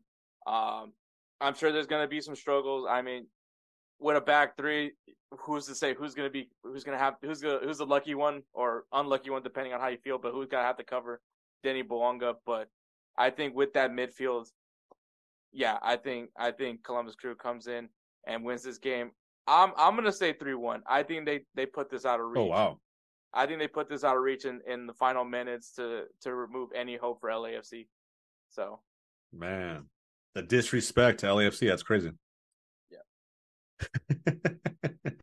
also, yeah, man, I mean, it's gonna be. Close. I always love a revenge game. game. I love revenge games, and Diego, Diego Rossi. It's a Diego Rossi revenge game. Yeah, it definitely is, bro. I mean, like I said, he's got more than enough motivation. Um, I think Rossi needs to show up in a big, big way. Um, but you know, even if he does what he's been doing, I'm not saying he's not contributing, right? But you expect goals out of Rossi, uh, at least goal contributions. And I think um, even if he doesn't, the scary part about the crew is that you have Christian Ramirez just waiting on the bench, just waiting to come in and maybe notch that third goal that you're talking about, put it behind um, the you know the LAFC defense when it matters the most at the very end of the game just completely kill the game off. Uh, that could be it. It could be a Ramirez type of situation. So whether it's Rossi or anybody else, man, I think the, the crew just have a ton of options to come at you with, and um, and they'll be ready for this game, man. It's gonna be a good one. Yeah, for sure. But all right, MLS Cup this weekend, Saturday, December 9th, 3 p.m. Central Time. There's no excuse. It's going to be free on Apple TV. Um, it's easy to download. You don't you don't need you don't have to worry about. I mean, unless you have an iPhone, unless you don't have an iPhone, then that's a whole different story. But if you have a if you have a smart TV, you can download Apple TV. I got a Roku, so there's no excuse. If it's if it's on Roku, it's on everywhere else. So yep. So make sure you guys check it out. It's going to. I think it's going to be a great final, despite the three one scoreline that I predicted. It's going to be a really good final. I'm excited for it. Would have been more excited if it was the Dynamo, but hey, beggars can't be choosers. We're uh, no. uh, the final is here, and I can't wait for it. But Jose Tellez, obviously, this isn't going to be the last time we see you this year because obviously we're going to have to recap the final. Uh, but yeah. obviously, thank you for being able to come in because if you weren't here, it would just be me talking, and then we're just quietly just not knowing what the fuck to say. So, so I appreciate I appreciate that much. Uh, but no, man, absolutely. So go ahead and shamelessly plug whatever you want to plug, whatever whatever's new that's going on with Golz TV. Yeah, man. I mean, look, I think with Golz TV, I, I feel like I say the same thing every week, but I mean, just go check it out. If, you, if you're a soccer fan, I, I feel pretty damn confident um, that you're going to love the content. We brought on uh, at least five or six new creators this last month alone. They're all excited to be on the platform, meet every one of the fans who are coming in to to consume their content. And so, um, if like I said before, you know, whether you're a fan of any one given MLS club, if you're a Premier League fan, Serie A, La Liga, whatever it may be, um, there's something on that platform for you. And these are all fans, just like you, creating content and putting their opinions on the internet to build some sense of community while this sport is technically, technically still considered niche on this part of the world here in North America. So for anybody who checks it out, sincerely, uh, from the bottom of my heart, man, I appreciate it. It's uh, it's my baby. And if you ever want to want to have a chat about where we see this thing going, I mean, hit me up. My uh, my Twitter handle uh, at it's bromigo. Always happy to chat. Um, but outside of that, man, Hector, thanks for having me on, bro. These these MLS talks are always a good time. Happy to recap the final. Hopefully, I have better luck. Um, like I said, predictions in the, in the conference finals were fucking terrible. Um, and so maybe I'll have better luck in the actual MLS Cup final. We'll see, man. But like Hector said, if you tune into any part of MLS this season, guys, go watch the final. Go watch the final. Like just just just go watch it. Like if your team got knocked out, like it is what it is. Like you know, I, I mean, shit, dude, I, I made it only into one round of the playoffs. As far as that's Dallas fans considered, I'm still locked in. Go check it out. It's a good time. The season's about to be over. A lot of crazy moves and transfers coming in the offseason. And uh, there's more footy talk to be had, man. So go check that out. Apple TV Plus, Saturday, 3 p.m. Central. Yeah, there you go. So thank you so much, Jose. Uh, we're gonna go ahead and transition right over to me and Edward recapping the quarterfinals of Liga MX and, and previewing the semifinals because that that's also going on as well. By the time this episode, oh, just just a little little disclaimer. Obviously, by the time this episode drops, the first legs have already been played. So if me and Edward have any dumb takes about about who wins in these rounds, we we get it, we get it. but receipts, receipts, receipts. Yeah. So, but just as a disclaimer, but yeah. So we're gonna go ahead and segue over to the Liga MX playoffs talk. All right. Thank you once again, Jose, for coming on to talk uh, MLS Cup. We're not done with Jose. We're gonna have him obviously for one more week to recap the final. Uh, so so we'll there's still more to come from Jose Tellez. Um, also check out all his stuff at golz.tv. Um, you'll probably see me there for uh, Wake Up MLS, uh, where they're talking MLS Cup as well. So, you know, you can go ahead and check me out there at Golz TV. Once again, it's free to subscribe. Go ahead and check it out. But Liga MX, man, the quarterfinals is done, and yeah, it, it, went kind of the way it went. That's all I gotta say. um, in the first quarterfinal, we had first place Club America beat Club Leon four to two, and I will say the story of all this is the first legs all went how I would have wanted it to go because that meant that the second leg actually meant something. because right. you keep it close when when the when like the first, so anyways, I, well you'll you'll get it. So first leg of uh of the America Club Leon game was a two two draw, and then in the second leg, America just went ahead and won two nothing. Um, but like I said, I like it when the first leg is close because the second leg is very important to how it's going to end for both these teams. Um, so I I appreciate that that that at least was competitive. Um, because it sucks when someone gets blown out like five 0 and, and it's like, what do we do in the second leg? Right. So it's one. I think it was a it was like at home at America's home, right? Yeah, the second leg's always at the at the the higher seed. Hmm. Which is so. like some people complain about, like, oh, you know, I have to wait for my for, that like for people that are like the the MLS fans that we try to explain like the two leg system because I think the real advantage would be that home leg. Yeah. Because like especially if you're like it's one one, oh sweet, I get to go back to our home state and be with our home crowd, be have them deal with that environment in a playoff setting. Now it's different when you're down five nothing because uh, I mean home field advantage does yeah, nothing for you. but, yeah, at that point you just yeah. But uh, but I still think I I think MLS should go into a two leg system instead of that three game best of three playoff thing. But that's just me. Um, but anyways, so America won the first. Well, the first leg was tied two two, and then America ends up winning two 0 So America advances. So they haven't choked yet. America is still in this tournament. I'm sure they'll choke eventually. Um, the second matchup, the only upset in this in the quarterfinals, seventh place Atletico San Luis beat second place Monterrey two one. The first that's leg, that's that was uh, that was surprising. Yeah, I was, bro. I'm I'm pulling for San Luis. I want them to make it to the final. They're probably not. I'm sure, but, but uh, that was a good one. Uh, but yeah, Atletico San Luis they won the first leg one 0 and then going into the second leg, going into Monterrey, a you know a preferred situation for Monterrey, um, but we're only able to come out with a 1 1 draw. Atletico San Luis advances to the semifinal. So, I see you, Atletico. I see you, Atletico San Luis. we're pulling. We're, me and Edward are actually pulling for you guys. yeah, we're going for the, for the For the underdogs, we always go for the underdogs. Mm-hmm. I'm not gonna lie right now. I, I probably I'm gonna probably stop being a Toluca fan because I'm not really that good of a Toluca fan.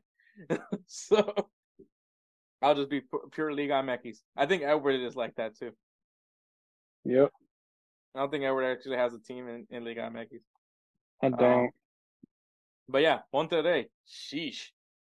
That's all I gotta say. Like, like what happened? um, if you're if you're a Tigres fan, you're probably trolling those guys mad hard, and that's gotta suck because yep. you're in the same city. yeah. Imagine if you you just gotta come into work the next day. oh, oh, that's gotta suck. Because it's like what, like I, it's I think same thing like the Madrids or like every team in London, but like, because you know you're gonna you're gonna socialize with people of the other team. So yeah, imagine imagine being at the water cooler if you're a, if you're a Monterrey fan right now in Monterrey. God, that'd be horrible. Yeah, I wouldn't want wouldn't want to be them. Um, third place Tigres beats sixth place Puebla. First leg ended with a two-two draw, but then Tigres opened the floodgates over there in Monterrey with a 3-0 victory against Puebla. Mm-hmm. So Tigres still that team. Also Gignac. Oh yeah, he's Mexican, bro. He is so Mexican. like listening to, like, I think he has a podcast now. Are you serious? Yeah, because I he was uh he was talking with I don't know if it was Chicharito that had a po- one of them has a podcast, but like him him and Chicharito were talking, and dude, this guy talks Mexican, and I mean you know what I mean when I say that, but like like you know like no mames way no no mames way ese way, you know, son chingones like bro, just like like that dude's never. I mean, dude, that dude, that dude traded his baguette for a tortilla. Like that's exactly what that guy did. He he left France. It's all the, like the, Andre Pierre Gignac going to Tigres is always to me like the craziest thing to have ever happened because it was just like how, like when did these two like meet up? You know what I mean? Like how did that interaction start? You know what I mean? Yeah, that's what I was always wondering. Too. And I mean, I mean, I get it. France, like people in Europe, are most likely to be multilingual. Like it's not shocking for someone that's French that speaks Italian, Spanish, you know, like you know, in Portuguese. Like it's not shocking over there in Europe. But it was just like this guy comes to to a country that he's never been in, moves into Monterrey, Mexico. I think he got his. I think he got a citizenship. I could be wrong on that one. But like this dude just be, and then he got like bro, he's been living there for got years. people to yes, come he, to Mexico. Sure. He got Thauvin. To, it didn't work out with Thauvin, but I mean like, like this dude is just like he's Mexican, like, yeah, and he loves it. Like the dude loves Mexico. Yeah. So like, what a guy! But like, that's to me that that's gonna be like the best, like the best storyline from Liga MX is just Andre Pierre. But yeah, he sounded like just super like he's he's Mexican. Like he, he is legitimately a Mexican. Like I don't think anybody's going to question his mech his Mexicanism, his Mexicanism, his Me- his Mexican, or I, I, don't know what the hell they call it. Um, I'm sure you can do a grito. I'm sure. I'm sure you can. Like, dude. Uh, but yeah, like him, like doing the podcast, like his whatever, whoever's podcast it was, like uh, him talking in Spanish and just like you can just hear Monterrey. And, and you can just see the pride that he sees in Mexico. Like he's not even talking about France, bro. He's talking about Mexico's national team. This dude's an El Tri fan now. Like I, I, you guys can't tell me otherwise. This dude, I, I think as a matter of fact, when he retires, he's he's staying in Mexico. Oh yeah, like, he's, he's, not. He's not I don't think he has anything in France anymore. Like yeah, maybe his family, but that's it. Yeah, you. Who needs family when you got Monterrey? but yeah, so they, but yeah, bro, still, bro, still got it though, man. That dude is still fiending over there. Like, god dang, man, what a guy. Uh, fourth place Pumas beats fifth place Chivas de Guadalajara. it was the first leg was actually a one 0 victory for Chivas, but then Pumas just three 0 victory. That's all I gotta say. So Pumas handled their business. Um, Edward, anything to take away from the quarterfinals? No, basically every everything kind of went the way we thought it was gonna go. I know I said Chivas was probably gonna win, but other than that, oh, we both said that uh, Monterrey was gonna win, but we were wrong on that one too. Yeah, but I'm happy about being wrong about that one. yeah, we we're going for the underdog. Yeah, I mean, what a yeah, good good set of quarterfinals. Once again, it's always great when the first leg isn't a blowout because it, it just makes that second leg a little bit more sweeter. But then again, yeah. it's also interesting the team that can turn around that 3 0 deficit and, and just flip it. That's also probably one of the beauties of like the two leg system. Um, at least that's my opinion on that one. But all right, the semifinals. We have first place uh, Club America taking on seventh place Atletico San Luis. Edward, why why can Atlet- how can Atletico San Luis beat America? Shoot. I honestly can't. This is like the best version of Club America we've seen in such a long like and I mean they're usually on top of, of Liga MX. It's not shocking for America to finish first place. But I will say this is probably the most bulletproof America I've seen in a while. They're almost perfect. And I hate yeah. saying that.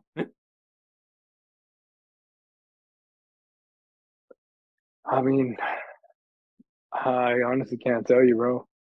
I, I can't. I did. I think they just have to do what they did with Monterrey and pull out all the stops as much as they can. Yeah, I, I would say that they have to. They have to perform in the first leg. They got to make that first leg uh difficult for America because I think that that would benefit them if they come in. I, am not saying they, because I mean America is also that team where I think that like if you beat them like three 0 in the first leg, they could come back and win four 0 Oh yeah, so they'll come like, back hungry. Yeah, um, you just have to make the game difficult. I think, uh, I think Leon showed you in that first leg that you can do it, but obviously, I think I think the issue with Club Leon was obviously Club Leon already played two games going into they already had to play three games already, while America's only played one playoff game.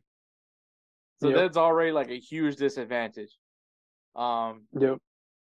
So I think that that's like the the argument that I would say for Club Leon because they look like they put up a good fight. You know, two two draw in the first leg and then fall apart in the second. Well, not fall apart, but they just couldn't they just couldn't answer back to America in the second leg.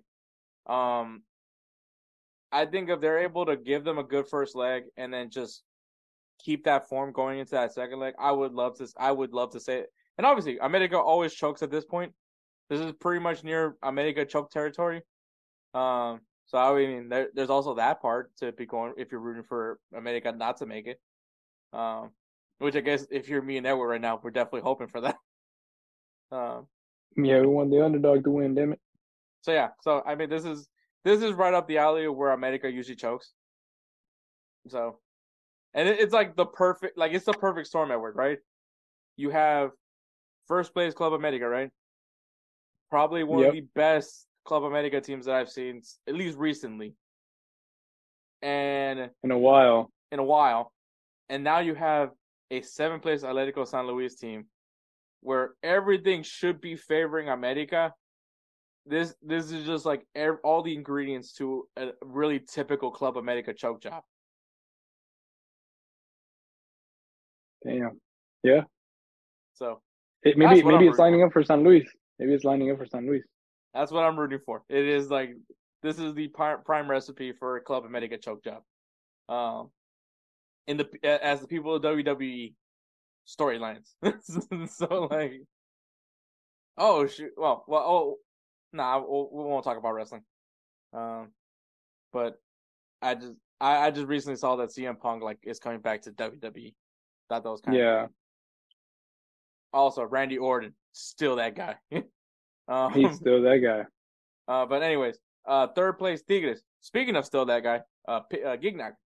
Uh, third place Tigres taking on fourth place Pumas. Probably the tighter of the matchup. Both of these teams were able to come off of a 3 0 second leg. So both of these teams can score.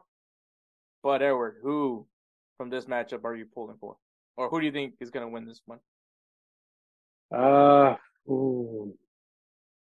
This one's, um, I'd have to say,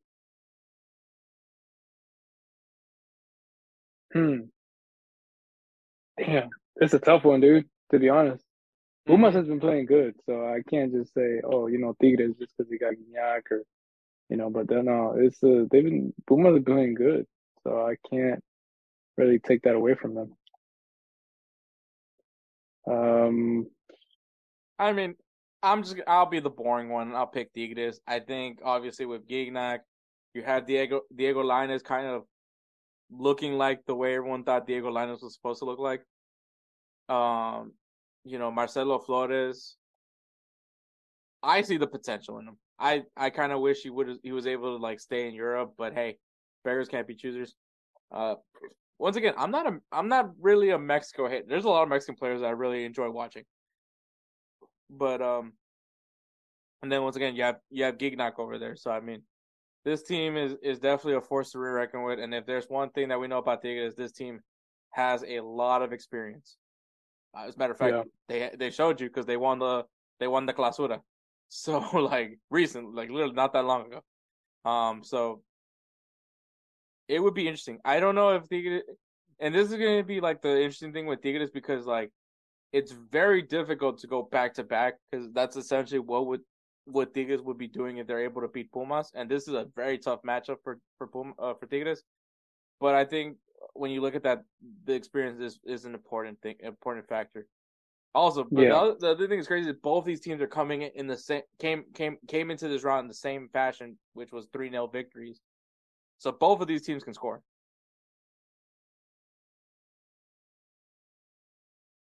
But I'm going I'm going with Tigres. You're going with yeah. I'll, just, I'll just, I'll just be boring. I'll be boring and pick Tigres. All right, all right, okay. So you got? Mm, I'll go with Tigres too. I'll go with Tigres too. All right. So we'll see how the semifinals go out. Obviously, by the time this episode drops, the first legs have already been played. So we'll we'll recap it next week, obviously. But but we'll see. Hopefully, yeah. hopefully it's, it's juicy enough for the for those games on Saturday to be good. Um, at least that's what I hope for. But if not, hey, you know, it happens. That's that's Liga MX for you. But all right, Players of the Week. Players Week is brought to you by In the Clutch. In the Clutch is an amazing clothing apparel partnered by the Players Associations from Major League Soccer, Major League Baseball, the National Basketball Association, National Football League, and so much other great organizations as well. These shirts are comfortable. They are the designs are amazing. And quoted by Kelsey Coyne of High Low Sports, they have passed the Fat Boy test. Also, best part is that the proceeds go to the players. So you know that that that is that's going straight to the players and it's taking care of them and their families. So think about that. Um, if you guys use our code insert name at checkout, it'll save yourself ten percent off your entire purchase. So go ahead and check out intheclutch.com. Use code insert name, save yourself 10% off, and check out all the wide variety of designs that they have there. So go ahead and check them out. But Edward, who is your player of the week? So my player of the week is um damn it, I told you earlier, is uh Duvan Zapata, yep. who scored two goals in the uh, win against Atalanta I said that right, right? Yeah. Atalanta. Uh, yeah, Torino versus Atalanta. Uh, Atalanta. There we go. and yeah, no, I was like, man, I was like, I just went straight ahead. and he, game. he ended up he ended up yeah, he ended up scoring two goals in that game in that 3-0 win. So yeah.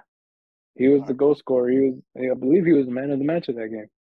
All right, good good job, good yeah. job. Yeah, um, what about you? So for my player of the week, it is Enzo Fernandez, who scored two goals in Chelsea's 3-2 win against Brighton. Um, might have to eat my words on on uh, Brighton because I thought they were going to be a really good team. I don't know. I got to check the standings. Obviously, like when we do our end of the year episode, we'll recap uh the all the tables, so we'll have a better idea of who who's where. But uh, but yeah, mm. But yeah, Enzo Fernandez scores two goals in that three-two victory. So congratulations to Duvan Zapata and Enzo Fernandez for being our players of the week. Once again, go to intheclutch.com, use that code Insert name at checkout and you'll save yourself 10% off your entire purchase. Thank you again, In for being our presenting partner for Players of the Week. And once again, if you guys you guys do have a say, um, if you go to Instagram or X, eh, you'll see the post for our Players of the Week. You guys can go ahead and vote for to give them an additional vote for the Player of the Year, uh, which is a two way tie right now between Erling Haaland and Pedri. So we'll see how that pans out. Um, with Jude Bellingham sneaking also up there. But so if you guys want to go, if you guys go on on X or Twitter, it'll be on the tweet or post. Oh, Jesus Christ, Elon, you ruined everything for me. Um, so in the in the comments of that post, there's a poll right there, so you can go ahead and vote there. And if you go on Instagram, it'll be on our stories, and that's where you can vote, which will be posted once again on Friday when we drop these episodes. So that is when you can drop your vote for who who gets an additional vote towards player of the year. So thank you again. Um, games to watch, man. There's a game, some good games coming up this weekend. Um, in the other leagues that we don't really cover that well, uh, Beşiktaş taking on Fenerbahçe in Turkey. Um, so that is going to be a really big game. There's going to be a lot is that is up in the on the line for those two teams. Those are two big two big teams in Turkey right now. So go ahead and check that one out if you're able to. In MLS, I mean MLS Cup final, LAFC, Columbus Crew.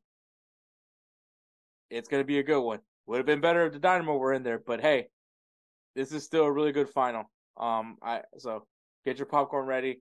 MLS Cup. It is going to be on Apple TV, which is going to be free for everybody. Apple TV is going to be a free game to watch on Apple TV. So go ahead if you guys want to see what Apple TV is able to do with the coverage of these tournaments of the MLS. I've been impressed by them so completely by this first year of Apple TV, and I think it's worth it. I know some people don't want to do it, and I get it, but I'm just telling you right now, Apple TV, the way they've covered this game, don't be surprised if other leagues decide joining in on Apple TV as well. All I'm gonna say. All I'm gonna say.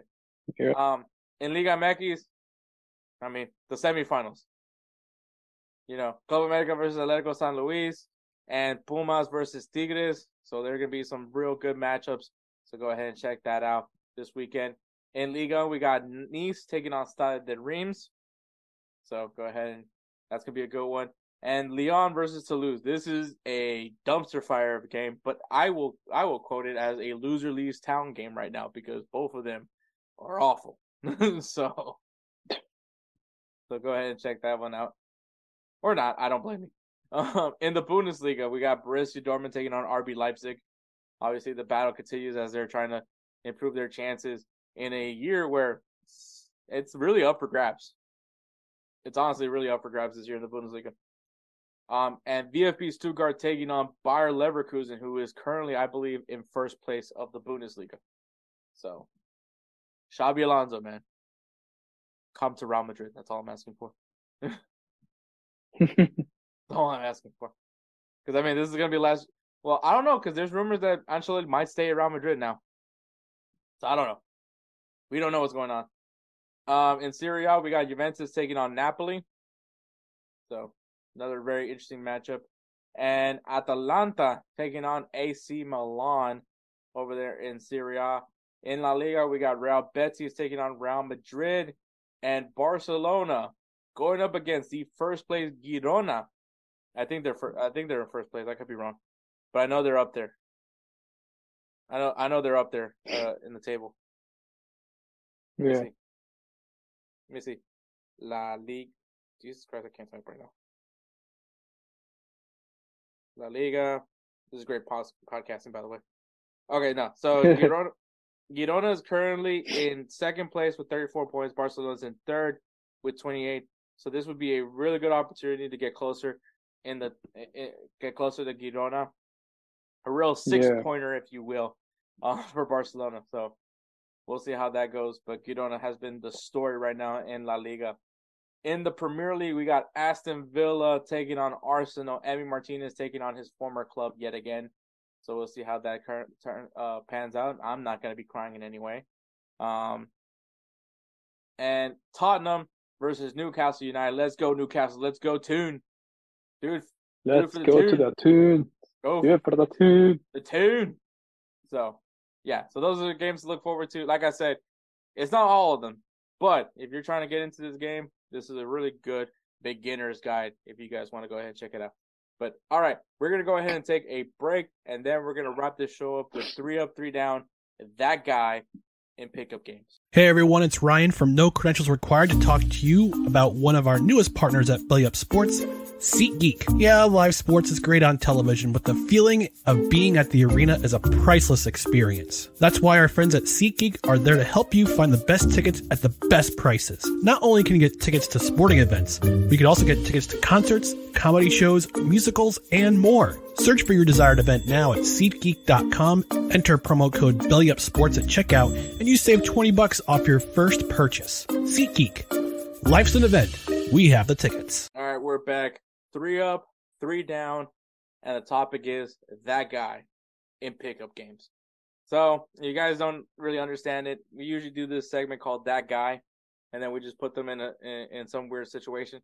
And so we all have that one guy. We all know that one guy in in those in, in situations. But this specifically, that guy, yep. This, this is specifically pickup games, whether it's playing pickup basketball, pickup baseball, pickup football, whatever sport is there's usually around these same similar guys that are in this in, in this uh situation. So, Edward, would you like me to go first, or you want to go first? You go first. All right, I'm actually gonna say we'll start with the th- with the ups because I think the downs will be funnier. Okay. All right. So my first three up at number three, and Edward can tell you this is because especially when you're when you're actually playing with goalkeepers in pickup soccer, the guy that wants oh, to play yeah. goalkeeper. Okay, yeah, because everybody, nobody ever wants. Nobody to wants to play goalkeeper. So when when you can actually find a guy that actually wants to play goalkeeper, because uh, basically what uh, when Edward can testify this, we, what we end up doing is like whoever like we we all take turns until we get scored on. Pretty so much. That's we, when you. That's when. That's basically like the, when you don't want to be goalkeeper. Yeah, like where nobody on the team wants to play goalkeeper, so we're like, all right, we'll all take turns. Like once you get scored on, we'll switch to a different keeper. So, as there would be so there would be that one person that starts that would actually purposely get scored on just to not play goalkeeper. Yep, I remember those days. All right. Um, Number two, um, um, I will say the guy with the new ball, with the new with the new the, the guy that brings the gear. Okay. Oh, that was um Josue's brother Ruben. Remember when we went mm-hmm. to play at the tennis courts? And I mean, not just soccer balls, but I'm like the guys that they all like. There's people that actually have like mini goal, the mini goals and or it's cones helpful. or whatever. Because like if they don't have if we don't have that, we're we're using shirts or backpacks or shoes. Sometimes yep. a combination of all of that. yep. So. So so there's that. And my number one is the ride. the guy, that guy that's willing to give you a ride to the pickup game. Yeah. if it's a far pickup game. If it's like if right it's a far corner, pickup game, like if it's like walking to the park, that's different. But like when you have to like drive pretty far out, yeah, it it's not worth it sometimes. But like when you have that friend that's willing, and like not only that, but that person is willing to pick up multiple people, not like one per, like you you taking me to go play pickup at like Nelson's or or to like with, with or over to that by that church, like that's one thing. But if you were to to get me and Josue and like this other guy and that other like you're you're you're the real you're the real one. yeah. So like, but yeah. So Edward, what's your three up? All right. So my three up is I was gonna say your three up is the guy who brings the ball, like you said. Because I mean, it, it's like what sucks is like. Are you saying the ball or the you, equipment? The ball. Okay. Because I mean, I mean, think about it. The thing is the ball. So we've had situations where we stay there waiting for the person with the ball, and we're trying to figure out what happens. There's been a couple of times where next you know you're just like, hey, you know what? Fuck it, we'll just go buy a Wilson ball at Walmart or wherever, something that's close by, just so we can play that one game, and then they, that that becomes the emergency ball. You know what I mean? Mm-hmm. But it's like you never really want to play with that ball. You always want to play with like the Adidas, the Nike. Hell, you even play with with the Mikasa ball. You know, like I try to avoid I'd rather do ball, that. but I get it. But I'd rather, I'd rather, play, I'd rather play with that ball than the Wilson ball. Yeah, exactly. So that's why I'm like, man, I was like, you know, the guy that brings the ball. Because then at that point, if you don't bring the ball, then who is? You know? Mm-hmm. And then usually you would you would expect that a bunch of people that, you know, go play together a lot of the time would have, you know, a lot of these extra balls just laying around. Mm-hmm. But sometimes that's not the case. Mm-hmm. So that's my number three. My number two so my number two is the guy that brings the waters or the drinks, the Gatorade. Oh man, I didn't even think about that guy. That's a good point. The hydration. Yeah, because sometimes, yes, because sometimes you you you never you never you never know you never know um when things are gonna you're gonna go end up you know going down with uh or someone accidentally takes your water bottle, which that happened. Yeah. Or me, I, I left my Spider-Man uh, blender bottle at Swiss. No. Damn. No, but one of my friends, one of my friends has it. So. Oh, okay. Yeah. They so still it's have not it? like it's lost. Well, it's because I haven't gone, dude. oh, I, I was weeks. like, this person's using your freaking. nah, they have no, they no, they actually. So they what they what they did is uh, his name's Daniel. He found it. He was like, "Hey, is this yours?" He sent me a picture of it, and I was like, "Yeah, bro." I was like, I'm over here like a dumbass looking for it at home. the, the funniest thing is just uh, no, the person's like, who do I know that has a spider that would have that would own a Spider-Man shaker cup? Well, the thing is, we've played together, so he's seen it before. No, I know, I he's get that. It. It's just funny to think like, who do I know that would have this? Shit, if it was I wouldn't, me, I, I wouldn't even question it. It's like you know, finders keepers kind of thing. No, well, you would be, you'd be like, you'd be like, well, I know who's a nerd like this. If it was up to me, I'd probably have like a Demon Slayer or a Jujutsu Kaisen, One Piece water bottle. But since they don't make those, then I'm. Well, if they did, it's probably not good quality. Also. No, well, that's the thing. If Blender Bottle decides to do like a partnering with, you know, Funimation or you know Crunchyroll or whatever, then yeah, then maybe. But no, they don't. Mm-hmm. You know, I get that. It's made out of pla- yeah, like mine. Mine's a mine's the metal one, mm-hmm. the insulated one. Yeah, and then right. number one.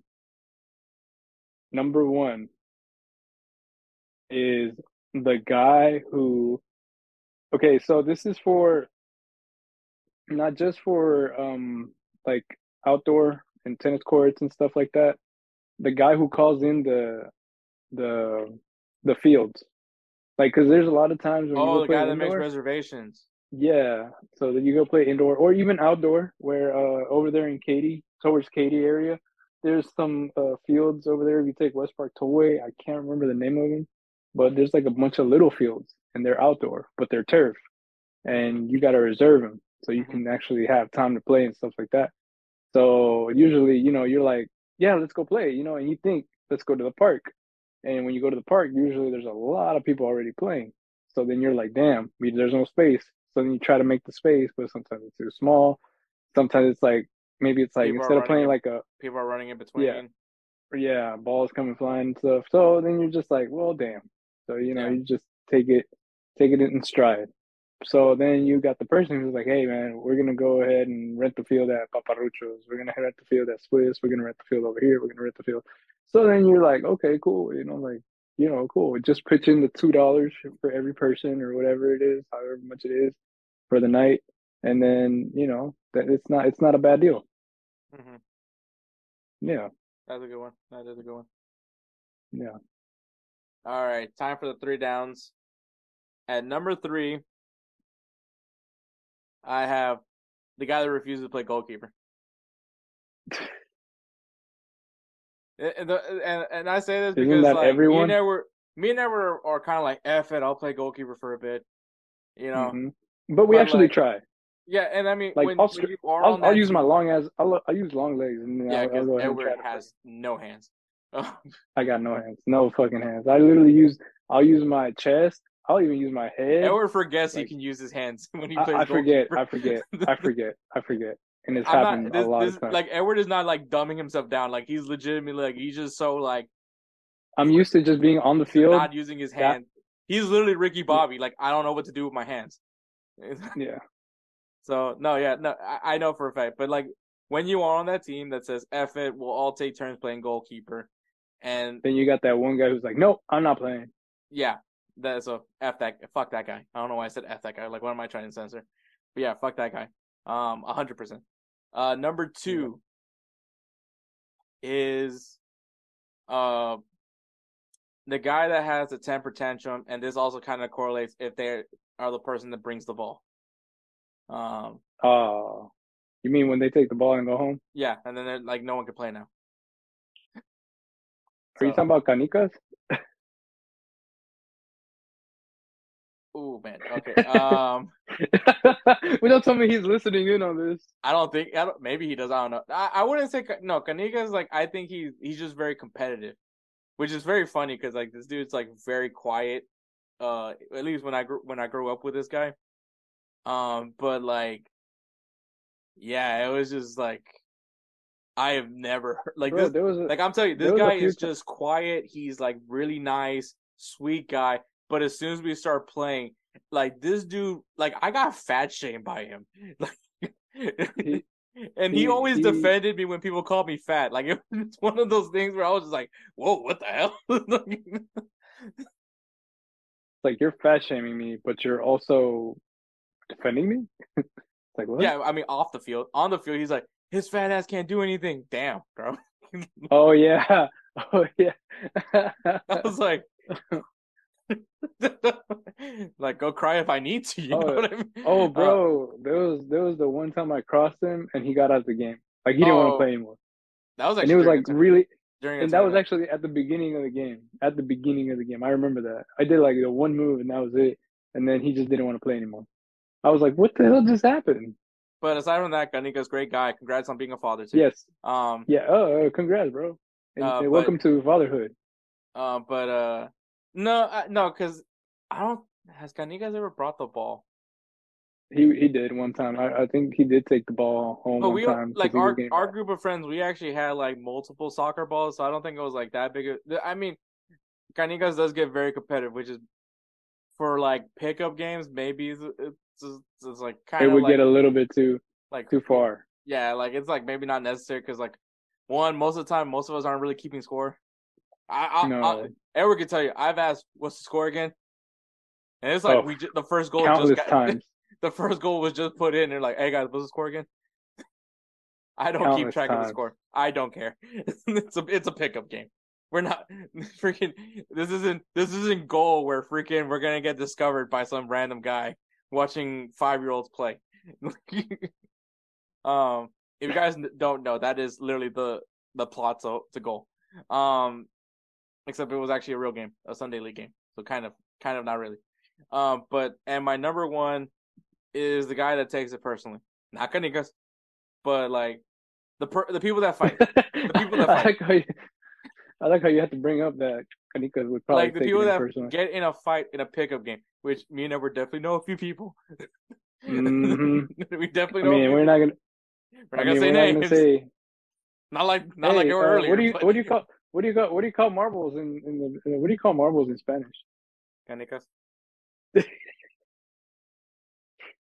Anyways, Not Canicas, but Canicas never did that. He never fought anybody. but he never did. No, no, he was like, no, he just he would just get messed up. so me and No, Edward, we, we do know we, were do know a uh, few people. We were playing a Uh, pick a pickup game. We were playing a pickup game. So like we were gonna play indoor game. Indoor game got canceled, so we said, "F it, we'll go play. We'll go play over at this guy's place." And so we're playing, and these dudes were about ready to start brawling. And then me and Edward just start being douchebags and start like pretend fighting each other. Oh God, yeah. Well, I mean, I wasn't gonna freaking fight. It was like literally a pickup. It was a pickup match. It was just What was funny it, though, because uh, like they took was a- everything personally. Yeah. And then I think I forgot what I. It was like me and Edward were just like we were not being serious, and I think Yeah, we uh, weren't. I think everyone got that vibe from us because like I forgot what I did, and I was like, "What are you doing that for?" And I just pushed Edward. and And I was like, "Why you push me?" And then I just fucking started. We started slap fighting, not like slap boxing, but like literally like just It was like watching. each other off. What was what was that show? Oh man, what was it? What was that show that like they, they like fought like that? Oh, uh, Uh, PJs. almost- Didn't the PJs fight like that? PJs projects? I don't think anybody's gonna Uh, know that yeah. show. I'm done. Let's fight. Yeah, they never fought. It was just like each flex ups. We're not, we're not Was it Bernie Mac? Was it Bernie Mac as PJ? Dang, I I might. Man, that what a I think show! it was Bernie Mac. Yeah, It was Bernie Mac. I think so. R.I.P. to the legend. I don't think it was. He has a very distinct voice. Uh, exactly. I think it was. I think it was Bernie Mac. PJ's projects. I, bro, what a, what a, what a memory. What a throwback. Yeah, dude, I freaking love it. Was, it was old. It was Eddie Murphy. Eddie Murphy. Oh, okay, okay. Eddie Murphy. Yeah, he was. He was good old Thurgood, Thurgood Marshall. Yeah. bro. I, I, yeah, I love PJ's, bro. That show. That was that was like, just a claymation. Prime Fox twenty Prime Fox. just PJ's projects, The Simpsons. It's crazy to think The Simpsons are still going, man. Dude, they're still going. I don't know if Family Guy's still going. I hope not, bro. That's like you just start running out of ideas if you're Family Guy and The Simpsons. I'm sure they repeated episodes, man. Um, but yeah, so, but yeah, my my number one, my number one down is is the is that guy that takes it way too personally, especially at a pickup game. Like most most people are just there just to get like a quick workout in because they don't really like exercising. So Right. so yeah, that's my three down. Errol, what's your three down? Number So three, my three down. nah, nah, nah. I love that dude. Um, number three, probably. Okay, so number three would be the guy that doesn't help out to clean up the equipment or to clean up the field sometimes, or like he'll leave his empties and shit. You know, oh yeah, Cause, fuck cause like, cause like, we always had this where when remember when we would play at the tennis courts, we would get the the goals and we'd start like setting it up, and then sometimes we couldn't even break them down, so we were like trying to move them around the goal, and we'd take like two or three or four of us. Hell, I think I remember. I think I, me and one other guy, we ended up trying to climb the fence to try to move around the goal to try to try to see if we could unhinge it from there because it got stuck in between because it was like definitely not our. it was like brightest that zigzag. Yeah, but but you know we were like, oh, we can tear it down outside, whatever. You know, we were we were cool with it, whatever. Um, but yeah, that really wasn't that. But the thing is, you would always have those guys that like they'd be there and they're like, all right, bye, and then they'd just leave. And Yeah. you're just like, what the hell? Like you're like you're not gonna help? Like seriously? So you Yeah, get that- upset. That, to me was crazy. That was crazy. Yeah. Like, like pick, pick at least pick up after yourself. Like Yeah. Then there's people that would leave like their empties and their empty water bottles. And even I would be like, hey, look underneath that chair, there's empty bottles. There's empty waters. But then uh what you call it? and we're talking about grown people. Yeah, we're not talking about kids, we're talking about grown people, people who had jobs and everything like that. You think Have Yeah, children. so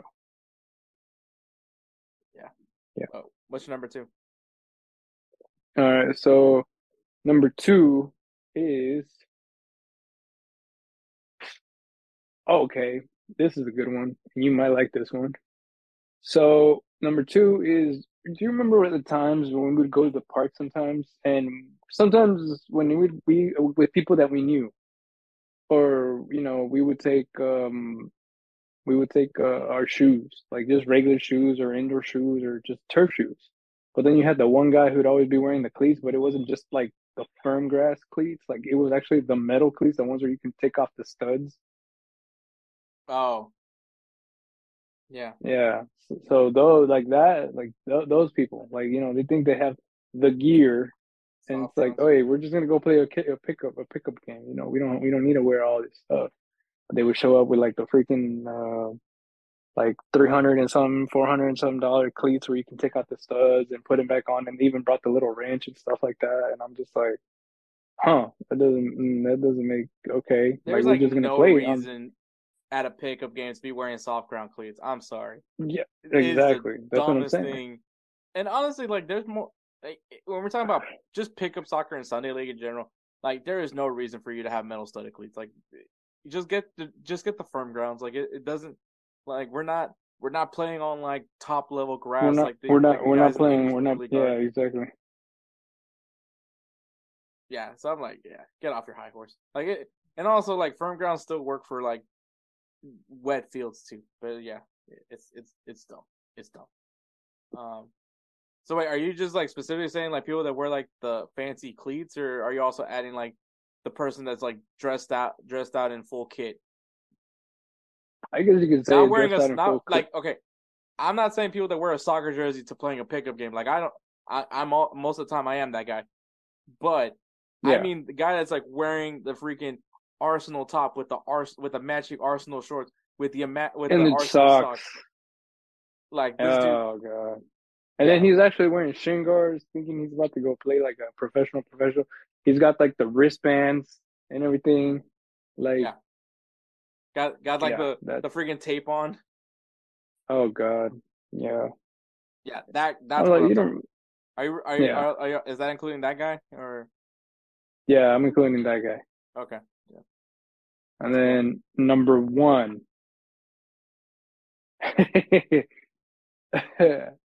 okay. Number one, the guy who basically kicks the ball over the goal and it's over the fence or at some bushes or whatever, and he doesn't want to go get it because he's like, oh, it's Oh. not my fault. Oh man, I hate that guy. Yeah. And that's Mm-hmm. just me because I hate climbing fences. Well, I'll the thing is, we it. never. Well, no, I'll go well, under the no, fence.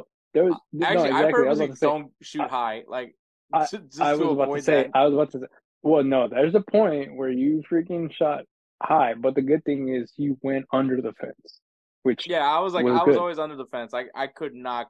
I hated climbing fences, especially when I had a traumatic experience where it, I it almost grabbed. It almost grabbed one of them. like I almost got caught. Well- one of them almost got well caught on because you were well because you were going upward with your stomach upward, not downward. I, okay, I get it, I get it, but still, I rather roll Yeah. under.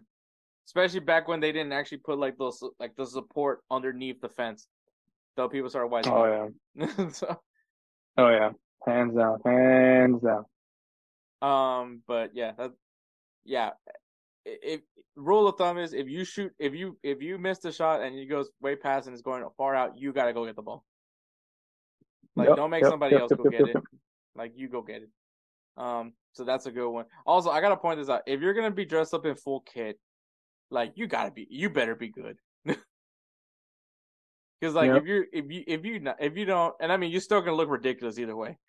Um, but uh, yeah, like you're gonna get you're gonna get tr- you're gonna get trolled massively. Everyone's gonna be making fun of you. So, also don't try to wear a kit with a play like with a player's name on the back too. Not saying like I've Yeah. done this before too, but it's like, um, one you're risking of like damaging the lettering, Oh god, but uh, ah, it doesn't bother me. that and and someone's gonna someone's gonna like, hey, oh okay, Le- Lewandowski, okay, pass it to Lewandowski, because Yeah. That's why some people like to call me Bellerin now. Thought it was just because your name was Hector. What? I thought it was just because your I was wearing that. I was wearing my Bellerin jersey. Oh yeah, And yeah. now I Bellerin. Bellerin. Bellerin. Which I mean, I'll take that over Pancho Nopales. So I mean, like, Well, congratulations for saying that online. it was funny. Um, so random, random Hector Herrera story. Um, I asked him if he by any chance knows what the fuck that means, and he was like, "I have no fucking idea what that means." Shit. okay, he didn't say it like that, but I mean, like, because I was like, "Wait," I was like, "You're Mexican, right?" That's always a great way to start a, sen- a, a sentence. I was like, "Have you ever, has anyone has you ever ever heard anybody give somebody the nickname Pancho Nopales?" And he's just like, "No, that's a weird nickname. Why would somebody give somebody that name?" Bro, He's like, like, "Well, man, that dude, somebody gave me that nickname, and I don't get it." Friggin' Francisco Cactus. Like, I don't get it. Francisco Cactus. That sounds like a great wrestling name. It's like a Cactus Jack, except Francisco Cactus.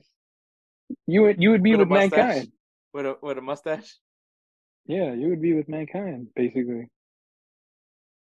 or would that no? Wouldn't that be like that weird leather mask thing? That That's mankind, yeah. But Cactus Jack, I'm saying like you would be basically Oh yeah, no, mankind had that. Yeah, they're Cactus Jack. For some reason, Cactus Jack, which is like with the flannel, and Yeah. that dude has so many personas, man. Mick Foley, what a guy. Yep. Uh, Yeah, that was one of its personas too. Mick Foley. Mick Foley was. It was technically like I'm it was me. technically Cactus Jack. I'm it was me. technically Cactus. It was technically Cactus Jack. Mr. Socko. Oh man, what was it? Dude Love, Oh god, yeah. Mankind. Um, obviously Cactus Jack. Which Travis Scott, I think he should give him his give Cactus Jack his flowers. Oh, you're gonna you're gonna use his name. Uh, I think that's only the three personas I know him for. I guess for including himself.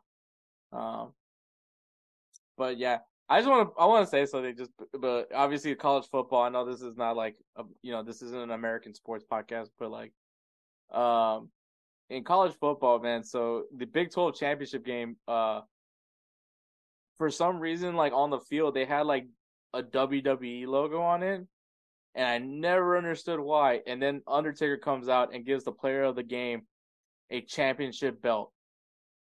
So I'm Oh, like, yeah. okay, WWE sponsoring the Big Twelve. Um, but that was just interesting. Um, but yeah, um, if you guys don't know, uh, a big controversy has just happened in in college football. Um, so for the college football playoffs, they picked the four best teams, or at least quote unquote the best teams, and they play in a playoff to be the national champion. And this year, you had an undefeated Michigan, an undefeated uh, Washington, and an undefeated Florida State, and then you had the University of Texas, who um, beat Alabama early in the season and has been really good aside from losing to Oklahoma once. And then you had Alabama, which despite losing to University of Texas early in the year, goes off on a run and then in the SEC championship game beats the number one team in the country, Georgia. And so everyone's like, "Oh man, the committee is going to have to really make a a really tough decision on who who's going to be in the college football championship." And obviously, you think the undefeated team should be going into the championship game, right? Um, so Florida State, their their starting quarterback, their best player, you could argue, uh, gets injured. So uh, apparently the committee was like, "Well, that's not going to be entertaining to watch." So then they put Texas and Alabama in the college football playoffs, which sounds fair to be honest. But at the same time, what was the point of this team going undefeated? um, college football just flawed for all reasons, but but I mean, if you're a Texas fan, you're happy. Uh, but Yeah. and if you're Spencer, you're happy. So because Spencer's an Alabama fan. Um, but yeah, so college football playoffs. It's it's it's an interesting time of year. College football is also something that I like watching. Uh, but yeah, I do feel like Florida State got hoed pretty bad. Uh, because was they went undefeated for nothing, uh, which is kind of shitty. Uh, but we'll see how that goes. But I just wanted to throw that out because it was interesting. And also, um, obviously CM Punk comes back to WWE. I don't really watch wrestling. I don't think Edward's watch wrestling for. I don't think Edward has a reason to watch wrestling either. Um, also because now I think it's all on streaming services now. Um, but yeah, so they they announced that CM Punk is back, and apparently Randy Orton has been out for injury. Because like all yeah, I've been seeing on TikTok is just people just like, oh man, look at Randy Orton, he's back, looking fitter than ever. Uh, yeah, I, I, at least I watched a little bit of that match that they had. I guess it was like Survivor Series, and just seeing Randy Orton doing an RKO while they threw somebody off the top of a cage. Um, one that sounds super painful for the guy that's getting RKO'd. you really think about it, right? When you're falling off of the top of a cage, so it's pretty high yeah. up, right? Mm-hmm. And then you're getting RKO, which is essentially just you getting like slammed, your, your chin's getting slammed to the ground. And uh, and like I I watched that uh Undertaker, I guess like uh Last Dance kind of documentary that they did for him, and he was showing how he builds a ring and there's fucking like two like these big two by four not I, I don't know two yeah these like large like lumber that they put underneath the ring, and that's it. Like there's no cushion. Like they're just landing on fucking wood. And I just yeah, I was like, good God. Like wrestling may be scripted, but that the pain is real. yeah. Like you they still they're still falling on tables. like they're still getting hit by chairs. yeah. So uh I just wanted to say that. But anyways, uh that is episode one fifty five. Uh, check out the Belly Up Podcast Network. Follow their website, bellyupsports.com. Follow them on Instagram and X at Belly Up Media and at Belly Up Sports. Lots of great content going on, man. Um, they're actually going. They're going through their end of the year awards. Uh, they're nominating everybody. Congratulations for Kelsey with his podcast High and Low Sports. They are actually they finished for uh best episode uh this year. So congrats to them. Uh, hopefully they win it. Um, so check out Belly Up Sports, man. It's growing. Big things are happening for Belly Up. Also, check out Golz TV, man. Uh, it's another awesome project that we're happy to be a part of. Jose Tellez, um, obviously, great guy to talk to, especially about footy. Um, but he's growing such an amazing platform with Golz TV. Lots of things are going on. Uh, check out their app, man. Check out golz.tv, their website. Uh, great content. It is free still to subscribe, so go ahead and check it out before you guys start paying for that. Um, so go ahead, yeah, and follow them on Instagram at golz g o l z dot tv, and on the X at golz underscore tv. Um, so you're gonna know what's going on. You might see my face every every once in a while there as well. And of course, shout out to the man that's clearly currently on top of the singing bed table, Roosevelt Spencer, the namesake of the Roosevelt Spencer's Player of the Year award. You can follow him on Instagram at that guy dope. Once again, at that guy dope. If you guys need some beat work done hit up our guy Spencer because he will take amazing care of you like he always does with us. I'm sure him paying off his singing bet's going to be a fun one. So make sure you guys be ready for that when we do our end of the year episode, which is coming pretty soon. I'm I'm telling you all that right now. Um, so basically, you know what? Uh, so we're going to go ahead and conclude the player of the year voting. So this will be the, this this is this player of the week will be the last one for player of the year. We're going to end the vote because there is a tie between uh, Erling Haaland and Pedri.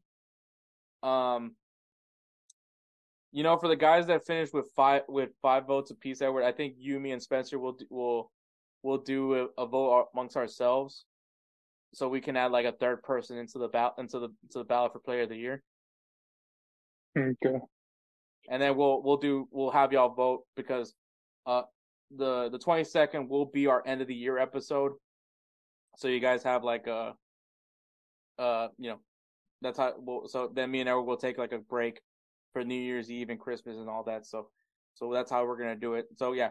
So uh, Ro- uh Roosevelt Spencer's Player of the Year voting is gonna be done after this episode, and then we'll present to you guys the top three uh for the Player of the Year, and then you guys will go ahead and vote for who will be the 2023 Roosevelt Spencer's Player of the Year. So be on the lookout for that when we get to that. Um, but yeah, so we are literally two episodes away from ending the year out for this podcast. So we'll give you guys uh, some more great content uh, for that. But yeah, so that's me, Hector Flores. This is my best friend, Edward Robles. Thank you for listening to episode 155. Catch us next week for episode 156, where we will be recapping the MLS Cup final and previewing the Liga MX final. So get ready for that. All right. Take care, guys.